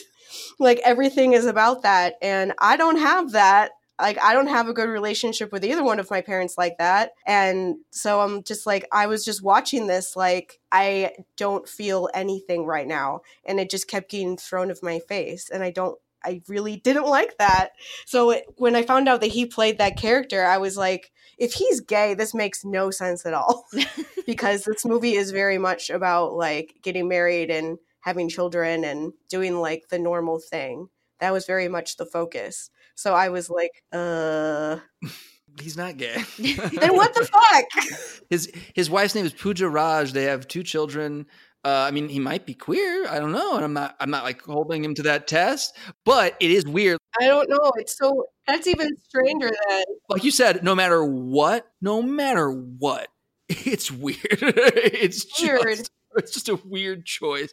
And like, man, I I I uh, marathon all of American uh, Horror Story in the past like six months, eight months, and uh, like you mentioned like how it would be strange for it to be so heteronormative but like like that show is like a, a several of the creators and like creative minds behind it are gay. The, the, the, the like sole creator of it and like major creative force behind it is an out gay man but like it's obsessed with uh it, with with pregnancy with mm-hmm. mothers and like having babies and like to a point where I, it, I I like went through a process where I'm like like is isn't this kind of weird? Like like I would feel like, like like I stopped watching that show. but this guy's got to have issues with his mom because hmm otherwise, like, I don't understand any of this. And as I've watched, like, I've gone through every episode so far, and I'm positive he has severe issues with his mom because, like, it's about oh my it's, god. it is about the necessity to have babies and weird shit springs from that. And I feel like I don't know. I, I I don't know that I was quite as heightened to it until you pointed out just how they do lay it on extra thick with with some of the stuff. Like there's just an unnecessary amount of of uh, romantic angle. Like I don't know. You already have Pepper and Tony. You already have you know Peggy and Steve. You don't need a whole lot more. Yeah, I don't know. It just made watching it like every time I watch the movie, it's like I have emotions and then they go away, and then I have emotions again and then they go away again, and I'm just like, can we chill for a second? can people stop going back in time and like meeting their parents or having babies for a couple minutes so I can like get a handle on what's going on? and that is very much a me specific problem. I don't I don't expect much other people out there to really have that similar issue, but it just kind of sucked for people who have like more of like found families than actual families to uh because like the story of the Avengers is very much about a found family, and that really took like a back seat in this movie for the majority of it. Um, Yeah, I feel like Natasha's arc is really the only one that really addressed that. And we know how her story ends. Let's talk about that. Yeah, I oh god. Um I re- actually I really like Natasha because of how I thought like she's done well in like the Russo movies. Like the Cap Yeah. movies always did well with her, especially Winter Soldier, but I liked her in Civil War too. And so I really liked her and I really did want her to die and I don't know how I feel about her dying and then um, like I know she wouldn't want Clint to die, but at the same time it was it really sucks that she's one of the few that can never come back. I know. I do feel a little bit better that it was her choice and they did give her agency Yeah. in that Like she's the one who let go. rather than like how Gamora was like thrown from the tower and she like was, you know, you know, this isn't love and it wasn't like an abusive relationship thing. It really was It's better, but it's, it's still, still- stupid. yeah. And just the fact that it was for him and for his family, like you said, like everything outside of the Russo development, I mean, mostly uh, before this movie, it's pretty much on Joss Whedon.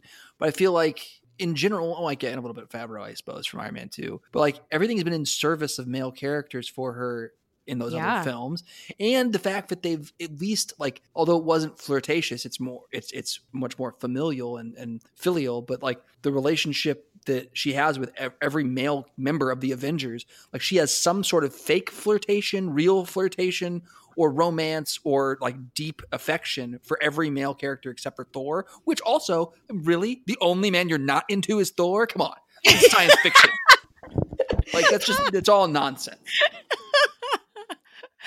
oh, Oh, my man. god.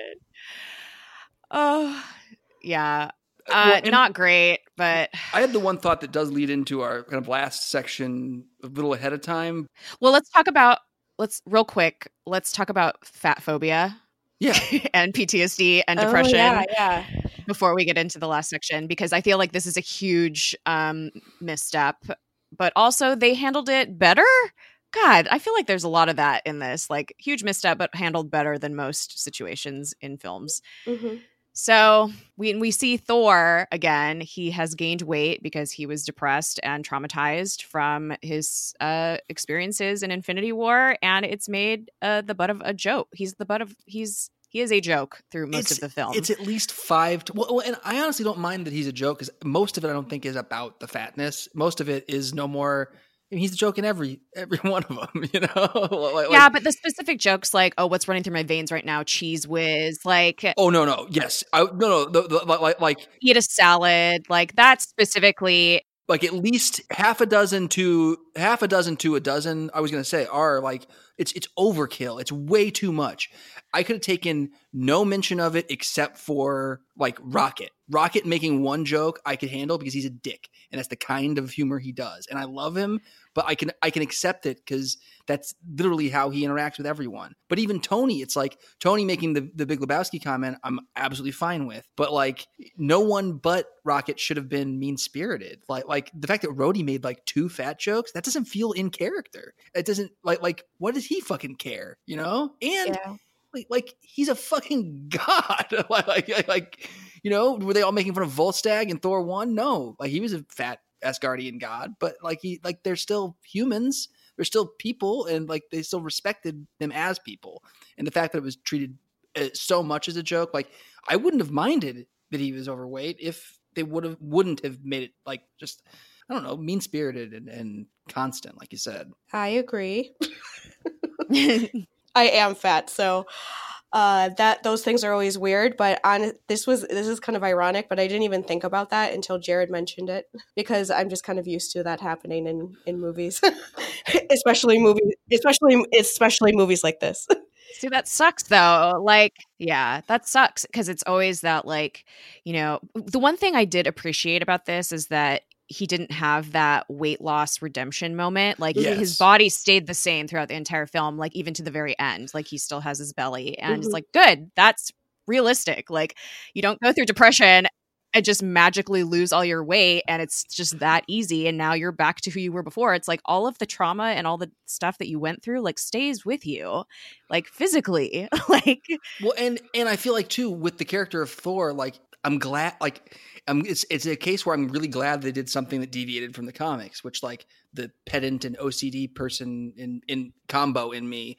Uh, you know, when I first saw Thor, was annoyed because they made a joke of Donald Blake, which is a really important character in Thor mythos. Originally, he's a human who channeled the power of Thor. You know, finding out it's actually Thor himself, made to believe he's human, to be humbled, and he was this man who was uh, you know, couldn't walk right. He had to use a cane because one of his legs was was uh, injured in the war, and uh, he was doctor, and, and like that's how he knew Jane Foster because he uh, she was uh, a nurse and then a doctor in the comics, not a scientist like in the movies. And so in in the comics originally, uh, Thor is actually this Doctor Donald Blake, and there's but but there's this power of of Mjolnir that not only be able to use Mjolnir if you're worthy, but to transform into a version of Thor.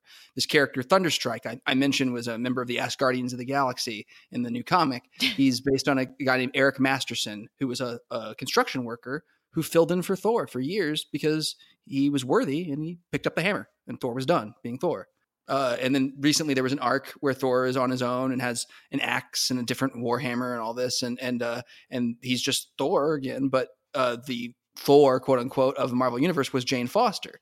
Uh, and it, when you pick up the hammer, it has a transformative process, and you literally change bodies. And uh, because of this, if they had introduced Donald Blake the way he was in you know in, in the comics, I would actually see filmmakers being really tempted to do that, like you said, just like the weight loss as part of a physical representation of redemption moment. yeah.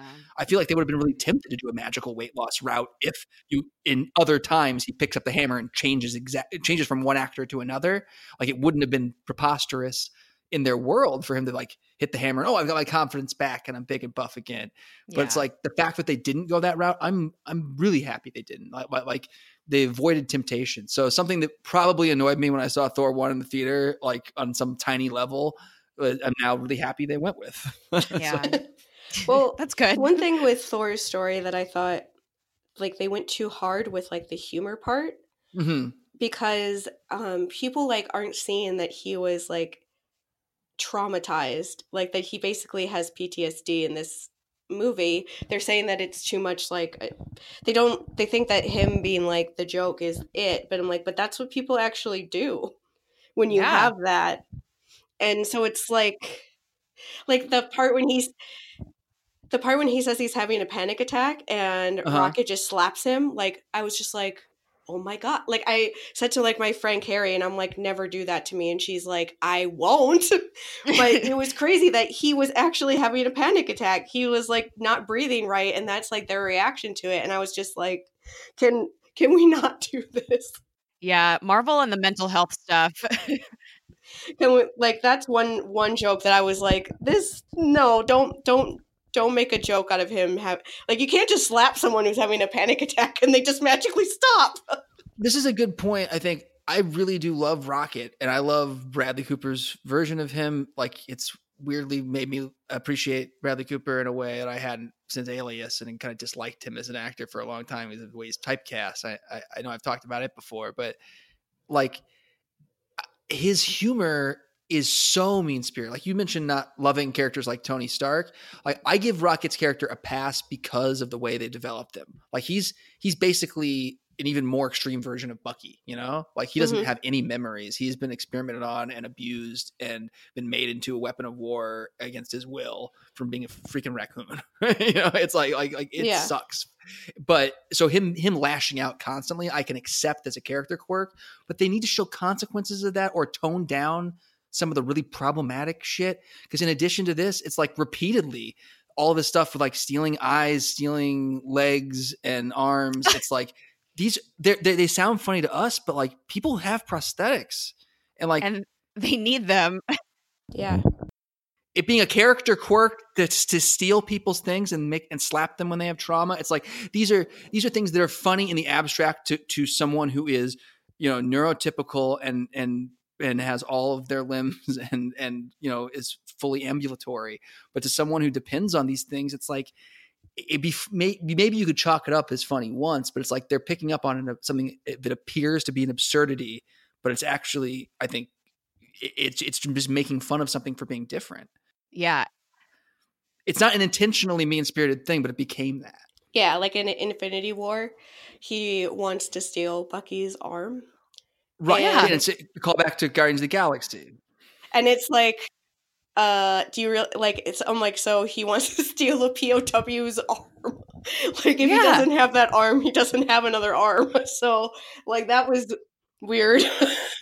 Right, and let's face it, Bucky is essentially homeless, sleeping on you know his friend's couch of the superhero world. You know what I mean? like, like at, at this point too, yeah. in that story.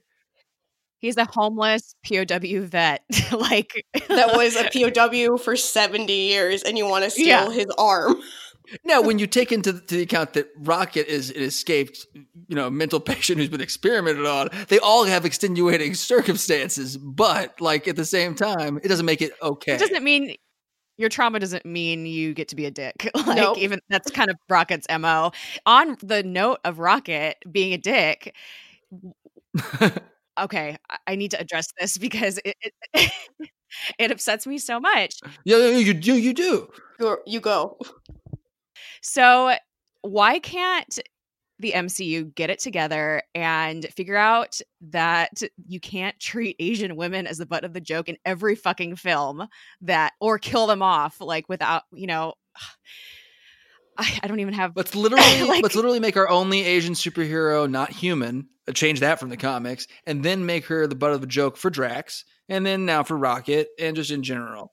Yeah, Rocket Rocket can't even remember her freaking name. Like she doesn't even get mentioned by name in this He film. goes out of her way to say like like what, what girl the girl with the antenna like like there's a joke but he can't remember her name. Come on, man. she doesn't e, like she she has one line in this film it's the very end and she's talking about how like she wants uh thor and quill to knife fight Oh, she wanted them to knife each other.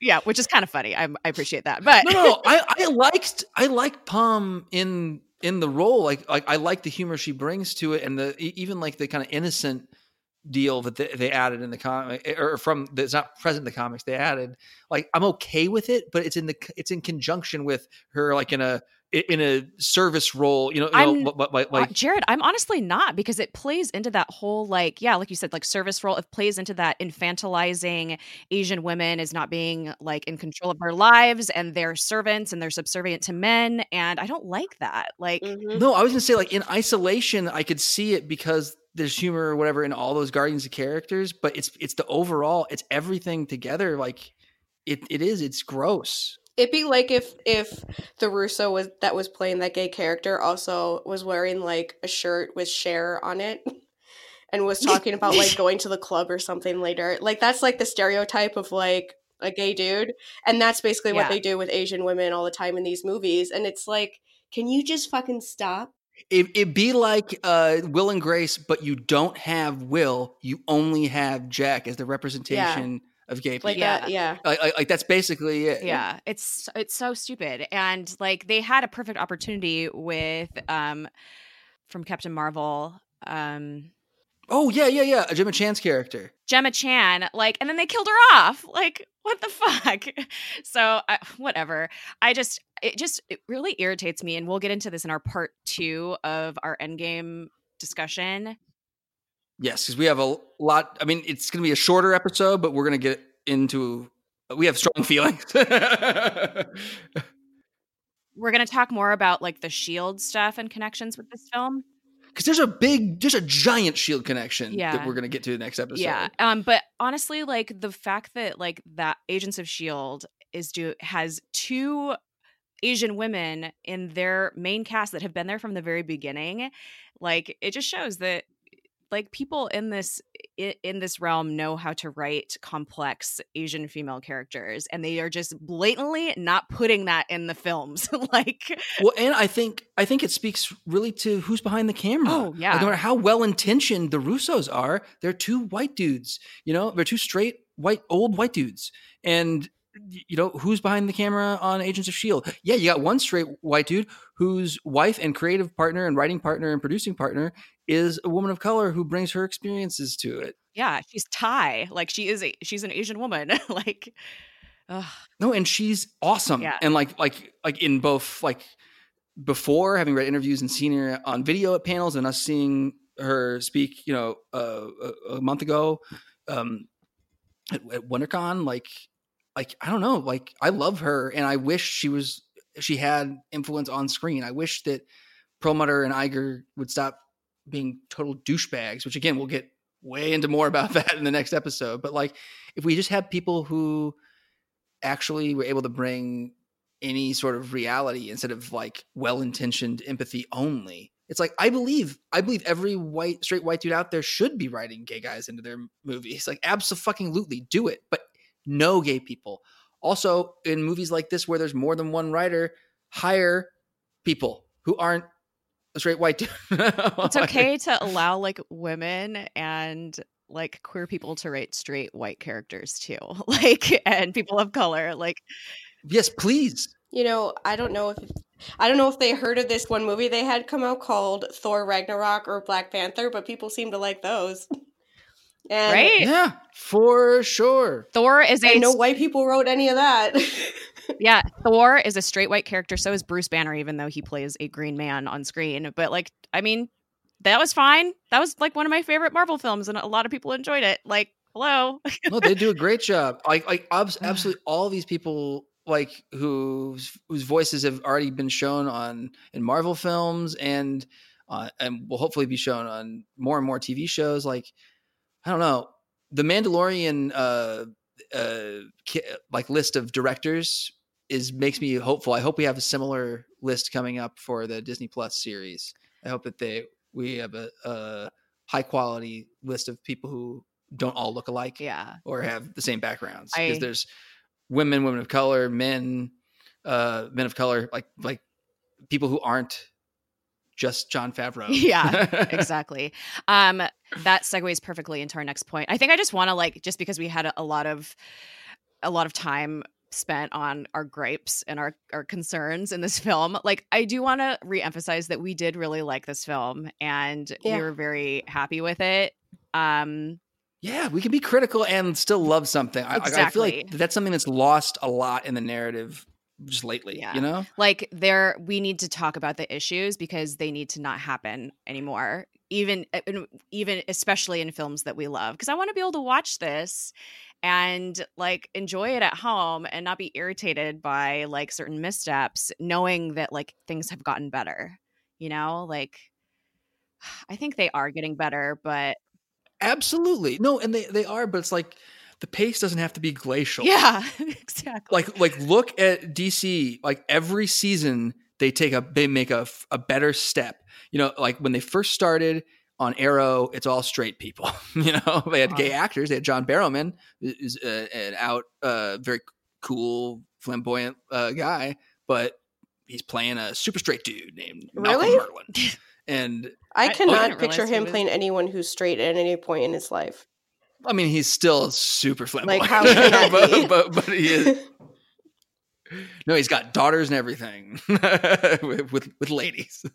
But uh, but like as the shows went on, you know, they added a character who's a supporting character who's gay. a Supergirl, uh, her sister and best friend and main character, like as far as supporting characters go, is gay. And and and they've expanded out on each of these casts. They've improved and improved and added and added. Now at this point on Supergirl, there's a main character who is a trans superhero, and it's like it, it's a actually been a plot point, but like done really tastefully and well done, like not in an after school special way, but in a like way where it's significant to her character's origin and development, but not who she's about. And it's like like amazing. And it's a trans actor portraying her and they're taking her input. I'm like so pleased. And and Doom Patrol is even better with Matt Bomer doing an amazing job as negative man and like this really great story about like being closeted in the 50s and 60s in the US and like negotiating that as a human today. Like like their stories have been really well done and they're just diving into it on the DC TV and and like literally on Shield we mentioned it in our WonderCon episode was our one spoiler they're finally introducing a gay character Yeah. a minor character 6 seasons in Yeah. and it's like the next season of the CW will have a Batwoman show starring a lesbian Yeah. it's like DC is kicking our ass I know. that's all I'm saying there was actually another um uh gay character introduced um he's one of the inhumans um in the upcoming season season three of agents of shield that we haven't covered yet Yes. so there is another mi- minor character but he's right. exactly he's not like main cast at all it seems like this new character that's being introduced might be end up being part of the main cast which is cool so hopefully yeah definitely yeah. The, the way they presented him, he's at least going to be important to a story Yeah. arc. Um. So anyway, you know, saying, given that we did, we enjoyed this film, we're allowed to criticize it, and we're allowed to hope for better in the future. Where do you guys think the MCU is headed now, based on um, rumors about Disney Plus shows? I want my crazy off the wall thing I was telling you about that I started thinking about when I was telling you, Shannon, like options for Black Widow. Because here's here's my my pie in the sky. I, mean, I don't think they're doing this, but how cool would this be? The rumor right now, and with the casting list, seems to verify it because it's all white dudes and white women.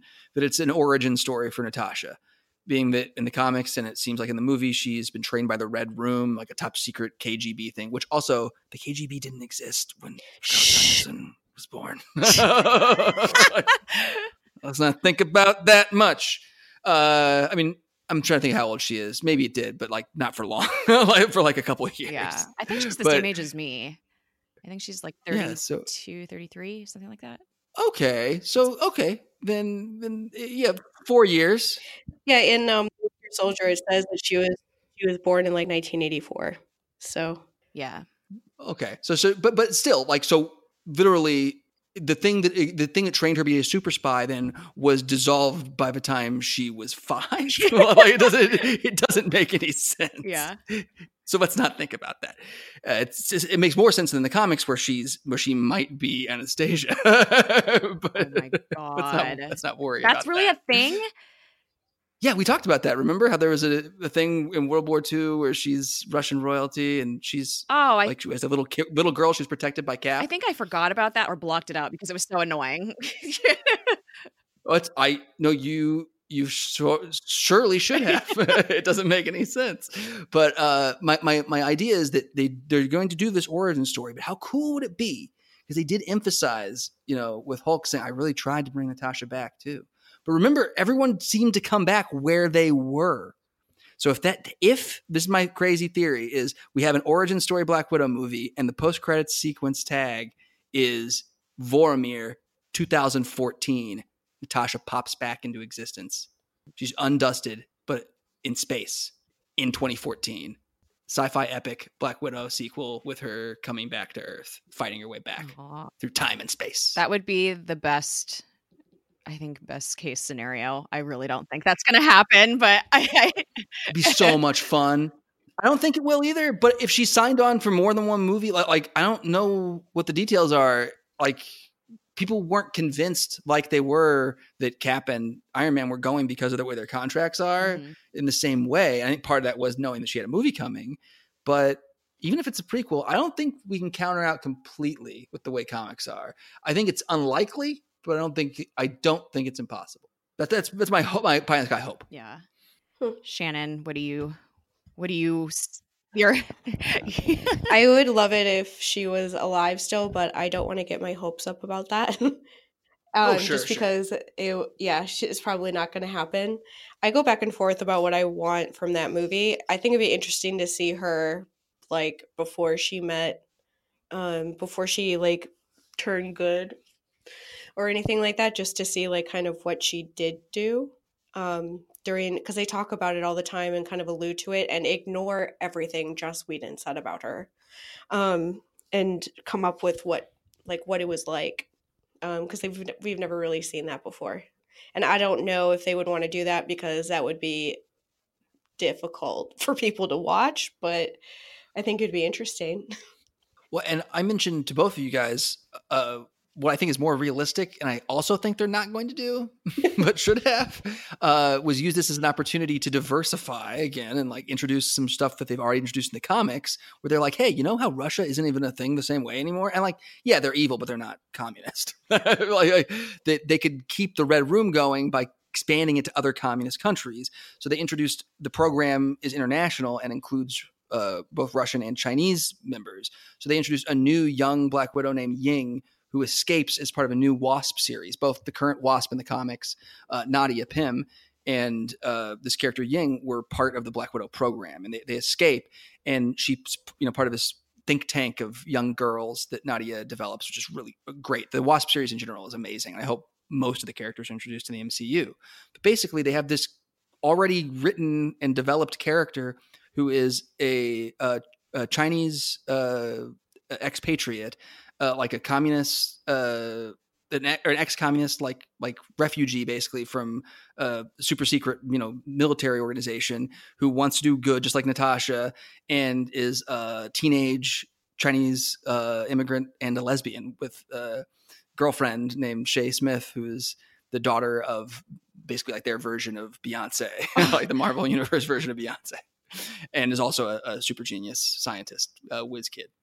And like why aren't these characters in these movies? like, like, why isn't she going to be a protege of Natasha's introduced to take over when instead all the casting notices are blonde ladies? It's like, oh, they're going to introduce Yelena Belova, the second Black Widow in the comics, who's a blonde lady and a Russian lady. It's like, I don't care. And also, Belova, that's not how it works.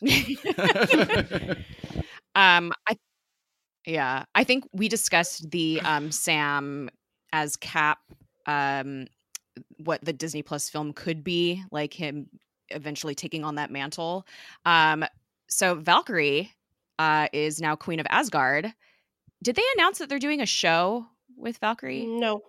No. Hmm. I wish. I want. I mean, obviously. I, I mean, like Tessa Thompson is a fan favorite. Valkyrie is a fan favorite. like, I kind of, I kind of hope a show, a movie mm-hmm. would be rad. Yeah, I'd see a Valkyrie movie in a second. Same. Um, and there's a lot of uh, queer representation storytelling potential there as well. For sure and, and i think that there's also the potential for uh, her to be a leading role if they do go with the uh, a force yeah. poten- potential uh, a spin-off film f- uh, featuring the women introduced you, you know in that team up scene. It'd be pretty rad to do a sequel avengers movie that is the badass ladies of uh, the mcu and i could see her and carol kind of leading the charge there. Yeah i would love that. Do we have anything else and uh, in your notes, you mentioned Loki, which we sort of mentioned a little bit. Like, I just don't know what to make of that ending part because, like, he's never trustworthy, but he always wants to do good. You know, that's him. Also, like at his like worst, because that's like that's the Loki before him and Thor like made peace in Ragnarok and all of that. That's when he's still like really angry at everybody. So I'm like, what? What? he's somewhere. No, the fact that they the fact that they introduced that either makes me think it's going to tie directly into the Loki series, or we're never going to figure it out. Like we will never ever hear from it again. It has to tie into the Loki series because they made him alive again, if for no other reason than for that. But well, right, no, that that would that would work. And I mean, you'd think that the Russos, at the very least, the Russos' names are going to be on at the very least the Winter Soldier and Falcon show, and they're going to ha- be making money. We're going to be receiving paychecks because they made the Winter Soldier the movie that introduced both. But like, I would think because of that knowing like that logic and knowing that maybe they are involved maybe you're right and it like does just to lead directly into it i i hope it it does but i don't know I'm mm-hmm. also very skeptical about the TV shows, even even knowing they're doing them. speaking speaking of being skeptical skeptical about the TV shows. Okay, WandaVision has been announced. Vision Vision is not back. So what is what is that going to be? The way it ended in Infinity War, they were ready when he left off. Sure, he had just figured out how to have him operate without the Mind Stone. So even though the Mind Stone is destroyed, she could. I think Shuri could fix him. But so are they just going to like make a new vision or are they going to like go back in time and re- and fix vision without the have him be without the mind stone and then bring him back i'm so I confused. don't even know. like what well, well, well, he was he was left like a, a husk with it ripped He was off. like Yeah. super dead. So theoretically, she could she could fix him, and like this could tie into. It seems like they're going off the newer Tom King uh, Vision series as an inspiration, although that didn't include Wanda. That was about Vision and a bunch of robots. yeah like he created a new family. Uh, it was a really good. It's a really good, but also a really sad story. It it also is short sighted and really fucks up a, a, a Latino character like Oh, that they didn't God. need to do, who's since been redeemed by another writer, but it was unfortunate. Uh, but I, I think it could take cues from this like classic uh, story arc that was in the West Coast Avengers right when I first started reading comics. But the Vision had been disassembled and put back together. And when it happened, he had lost a connection to all of his emotions. okay And at the time, he had been married to Wanda. They had kids. And in this, they'd just gotten engaged. So it could be about that. okay Like, I don't know. I was just like- I'm really curious. i was like what are they how are they going to do this like i'm so confused No, I, I was sure he'd be back by the end. I I. was sure of it because of the announcement. And that was like, I think this is the first time, like, since before Infinity War, where there's been something like where I'm like super confused about something going forward. Like, I don't know. I, in a weird way, I'm like the little kid who, uh, at the end of our showing, I, I, uh, Shannon, I, I, told Jess because uh, I sat right behind her. The kid sitting behind me was with his dad, and he was, had to be like eight or nine. And as we're getting up to leave because we'd already seen it once, he goes, "We got to stay because there's definitely going to be something after the credits." and like he was sure there was going to be a scene at the end of the credits. I mean, and there is something, but I don't know how impressive the clanging is going to be to an eight-year-old. I mean, like, what is this? like, where's my scene? you know? Oh my god, I I had that happen. I went and saw it again yesterday with my friend Brett. He wasn't there when when Carrie, my friend Carrie, and I saw it on Thursday, and he was like convinced that there was a post credit scene, and we were both like, "No, there's not." And I was like, "What is a post credit scene going to show Yeah. after the ending of this movie? There's nothing. Like, there's not there's nothing to like them to tease forward because this was the end." like and it took us like 10 minutes of explaining. Like i feel like this was like uh we were like personification of mansplaining that he was like so sure that we were wrong. And we saw the movie on thursday. And carrie like we always read to see like how many post-credit scenes there are. Um carrie reads the comics so she usually explains them to me so we always look it up before we go see a Marvel movie. And she and I was like, "Oh, by the way, I looked it up and there isn't any." And she was like, "Okay." And he would not believe us until we were finally like, "We're just gonna get up and leave." Like we didn't say that, but we were just like, "This is stupid." And we were like, "Okay, we can sit in these comfortable seats for a couple more minutes." I've been looking it up before every Marvel movie since Guardians of the Galaxy 2 when I saw it with Blake because I was like reading about it ahead of time and they're like, yes, there are five closing credit sequences. Like, you gotta be fucking kidding me. And there were. But so at this point, I have to check to find out. What's crazy is when I'm in a movie that has nothing to do with any of this shit, and somebody is like trying to convince the other people they're with, like, there's probably oh, yeah. an after credit sequence. And I'm like, maybe, guys. it's not Like, yeah I don't think this is the guarantee you think it is. I've, I, I remember it was Nolan, I think, when people were talking to him about Dunkirk. Somebody asked him, Do you have What? a post credit sequence in Dunkirk? What? He was so mad. He was like, I will never do a post credit sequence. Like, they're stupid. Like, he, he just went off on them. And it was so funny because, like, I don't, I'm not like against them, but I do That's get funny. his irritation that, like, that Marvel movies have somehow like They're not Guys. in everything. like, like expecting them expecting them in a Marvel movie, I think makes perfect sense. But expecting them after the next James Bond is kind of a leak. like, like you're just it's, And like that's that's funny because when I saw The Force Awakens for the first time, I like stood up and there were people in like my row that were like, "Is there?" I'm like, "There's no post credit scenes after Star Wars," and just like got up and left.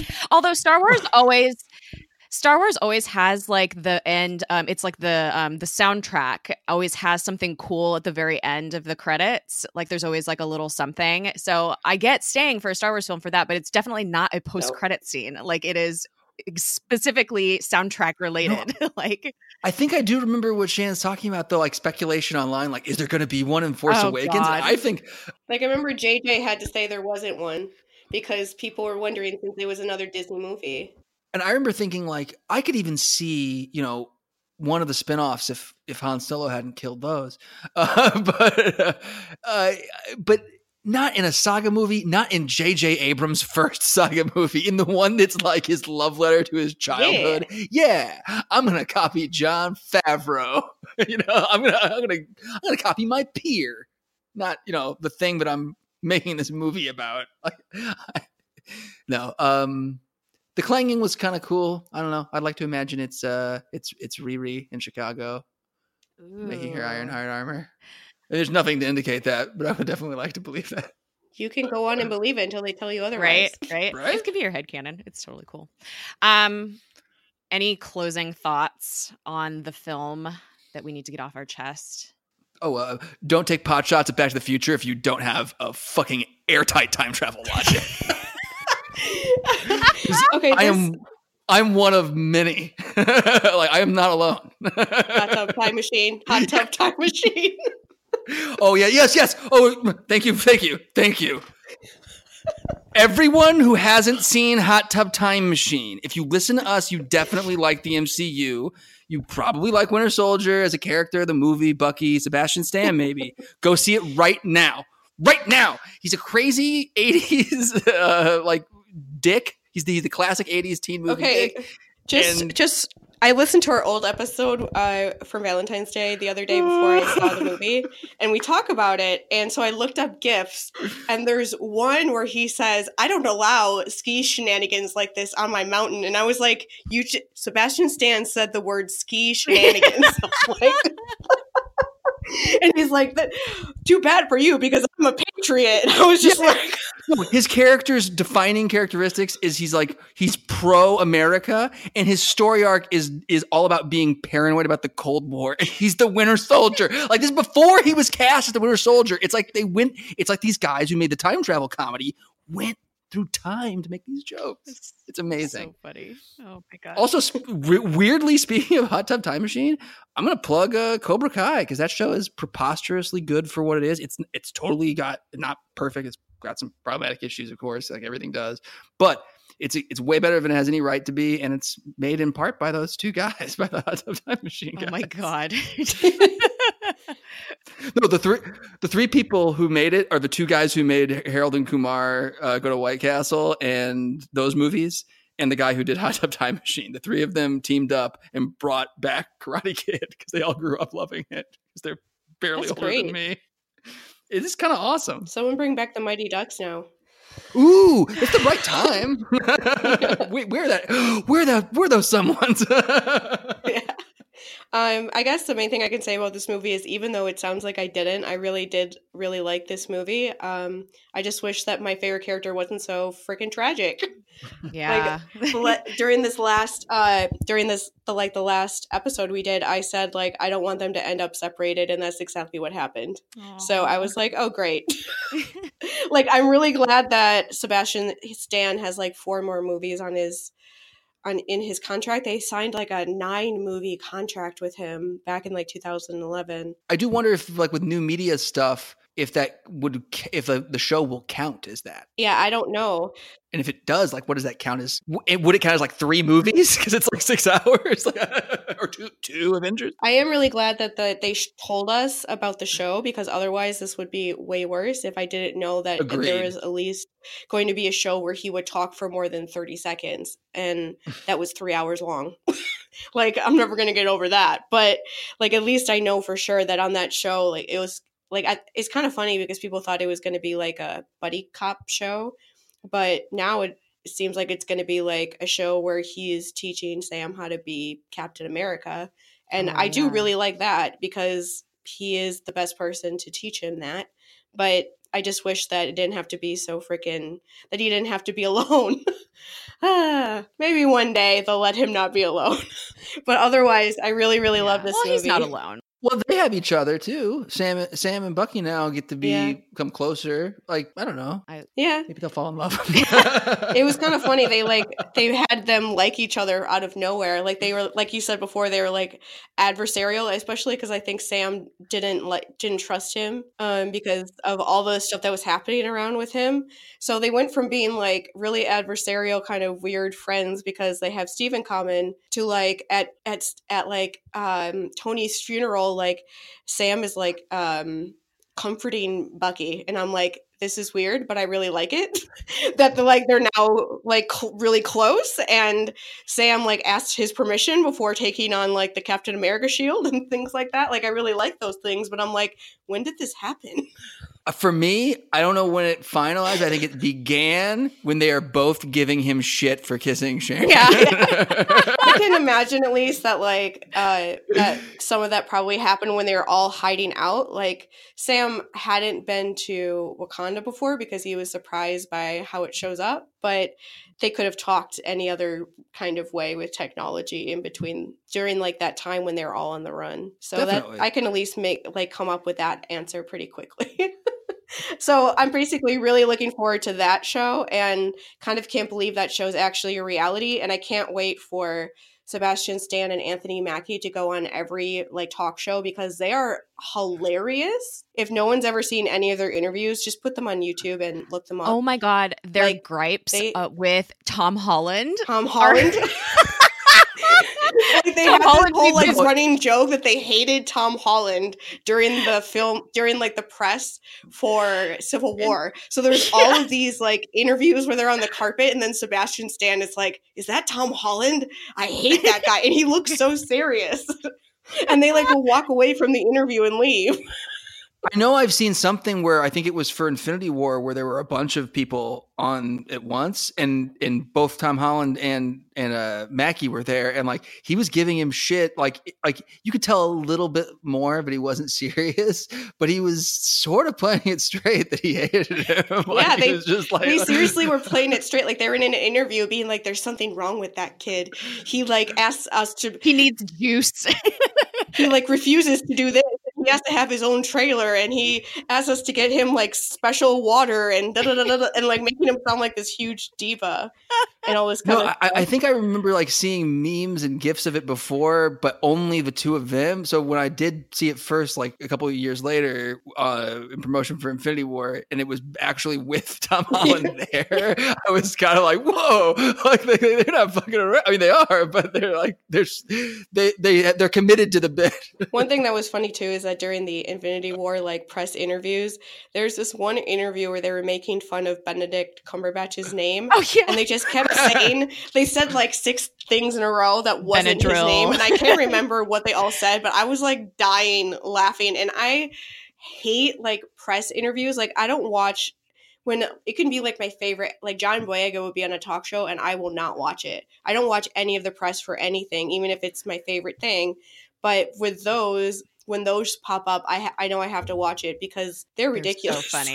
They're so funny. You can tell that like off screen they definitely have a rapport and it's gonna Yeah. be great to have them in a show together. I'm super excited too. yeah they're gonna have like the time of their lives doing that They are. They're just gonna be shitting on Tom Holland like on set every day. shitting on like everyone who ever Yeah, talks and to Bene- them, pretty much. Benedict, Benedict, Benadryl Cumberbatch. yeah, oh my god. All right. On that note, thank you so much, Shannon, for joining us for this. Um, it's always great to have you on. You're always welcome. Um, you need to actually watch Agents of Shield so you can be on a, a regular episode. Maybe one day I'll actually watch the show so that I can actually listen. We're definitely going to do more. Uh, we'll we'll do more MCU movies Oh, for too, sure. even ones where we we've we've already kind of resigned ourselves to. We'll make up reasons when we don't have them. I'm sure. Yeah. Where, Like, what is the next MCU movie? I don't even know Spider Man. when does it come out. July. we're definitely doing it because it's got Maria Hill and and uh, Nick Fury. It's not even bullshit. It's a real reason. Yeah, yeah, Yeah. it is. Nick Fury hating that he has to talk to a teenager. It seemed like. He's a big softy underneath it all. We all know it. dude. Ned. Ned, wait, Ned's face. Ned's face at the end of the movie when Oh, he I hugs um Peter and he No, just it was starts really sobbing. I was like, "Oh, you sweetie!" I, that was like a It also made me.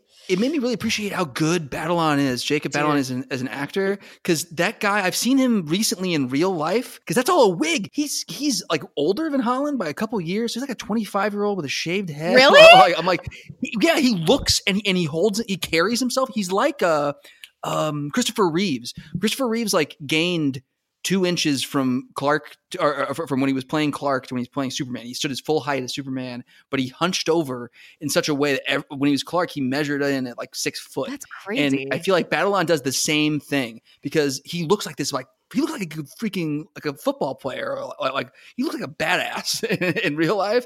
But like seeing him, he looked like the same height as Holland and like just the way he was carrying himself, he just looks like this meek, sweet kid and the look on his face. Aw. Like I was I just maybe really appreciate both their relationship and just like, wow, Batalon's like just his like physical acting is incredible. Like that without Mhm. even saying a word. I'm like, he looks he looks like 10 years younger, but he really is. It's amazing. He is adorable. That scene shattered me, and I know there's going to be repercussions in Far From Home, and I'm not going to be able to handle it because they're just little traumatized babies. And there's Well, well okay. All those kids in the trailer for Far From Home had to also be dusted. But here's my question: What about May? Was she? Did she have to live five years without him? My heart. so awful. Oh, and I speaking of people who were dusted, I got ridiculously upset when I saw the first time I saw the movie that like Luis was on like the vanished one of the vanished things. Yes. And I was like, no like my friend and I were actually like, no.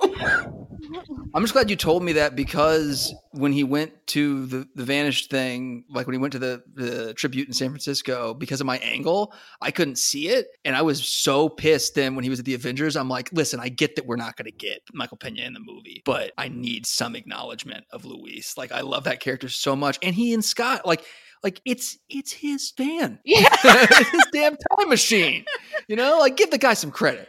But uh yeah. Um I'm glad that they at least at least gave him a shout out. I because I do get they had to juggle a whole lot. They couldn't include my favorite side characters. I still think that he should have done like the previously on Avengers. Like Oh, oh, my oh, god. I've been saying that since before Civil War. I like that. I would love that. Maybe that'll be a, Like, in a wish- special like edition DVD release. that should be on the Blu-ray. Yeah, it should be for on the like for Far From Home. for the whole like phase four, for the complete phase four, he should he should do as a rundown. it'll be like 45 minutes long and I'll be like, just keep going. This is No, it should be a feature length. They should just make an. They just put it out in theaters. Like It's commentary. it's just everyone acting it out, but him narrating it. Yeah. All the actors. Oh my oh God. Oh my It would be God. the best thing in the world. It'd be so good. Someone would have please so do much this. fun. Do this, please. Someone please do this. It's like, you know, movie commentary, but Louis style. Like, oh my God. Oh, I wish I, I wish I had the money to fund this. I would just pay Michael Penn. I to know. speed up all these movies, and I'd edit it myself. I'd, Oh, amazing. Someone's gonna do something like that, you know, in in his in his honor. Oh, if, if someone doesn't, it's a, another missed opportunity. Although that was another one for for, for uh, representation because they did have them kind of redeemed at the end. Um, Bill Foster and Ghost, right? Yeah. Uh, Laurence Fishburne. hashtag So, missed like- opportunities just to bring it back to Star Wars. yeah. in the comics, in the comics, he is a he's he's a badass. He's Goliath slash the unfortunately named Black Goliath. At Oh times. God. And, but like he, yeah, yeah, he, but he could have been in the movie giant size, you know, with with Scott. It would have been awesome. I kind of, I kind of also wished uh, that we would have had uh, Hank and and uh, and Jan. That we would have had uh, the older Oh, as Pym and Van Dyne. Yeah, in their suits. Yeah. I think I, I I was slightly disappointed we didn't get old school Ant Man and Wasp there as well. But again, Maybe they it. were off building another time machine because they knew that they were going to need it because all the time machines have been destroyed. well, in my head he had to create new Pym particles to replace the old yeah, ones Mhm. exactly. because they didn't have a stash. Because they stole like all of them. Because Steve, Steve was like, "Oh shit, grab the handful of those." I'm just let me just grab like seven of them. Yeah. All right, guys, where can uh, the people find you on social media, Shannon? Um, they can find me on Twitter at ShannonJoy26. And how about you, Jared? I stole nothing. You can find me at Space Jess with four S's in the Jests. You can find the podcast at Project Tahiti on Twitter. You can send us an email at projecttahitipod at gmail.com. We are now officially available on Google Play. Yay! So all you Android users don't have to use a weird app to find our podcast. You can just go on Google Play and we're there. Sorry that took so long, but here we are. Chris Dedore, you can now listen Chris to this podcast. Um, and make sure you rate and review us on iTunes. Um, Thank you guys so much for listening to this special episode of Project Tahiti. It's a magical place. Thank you. Bye. Bye.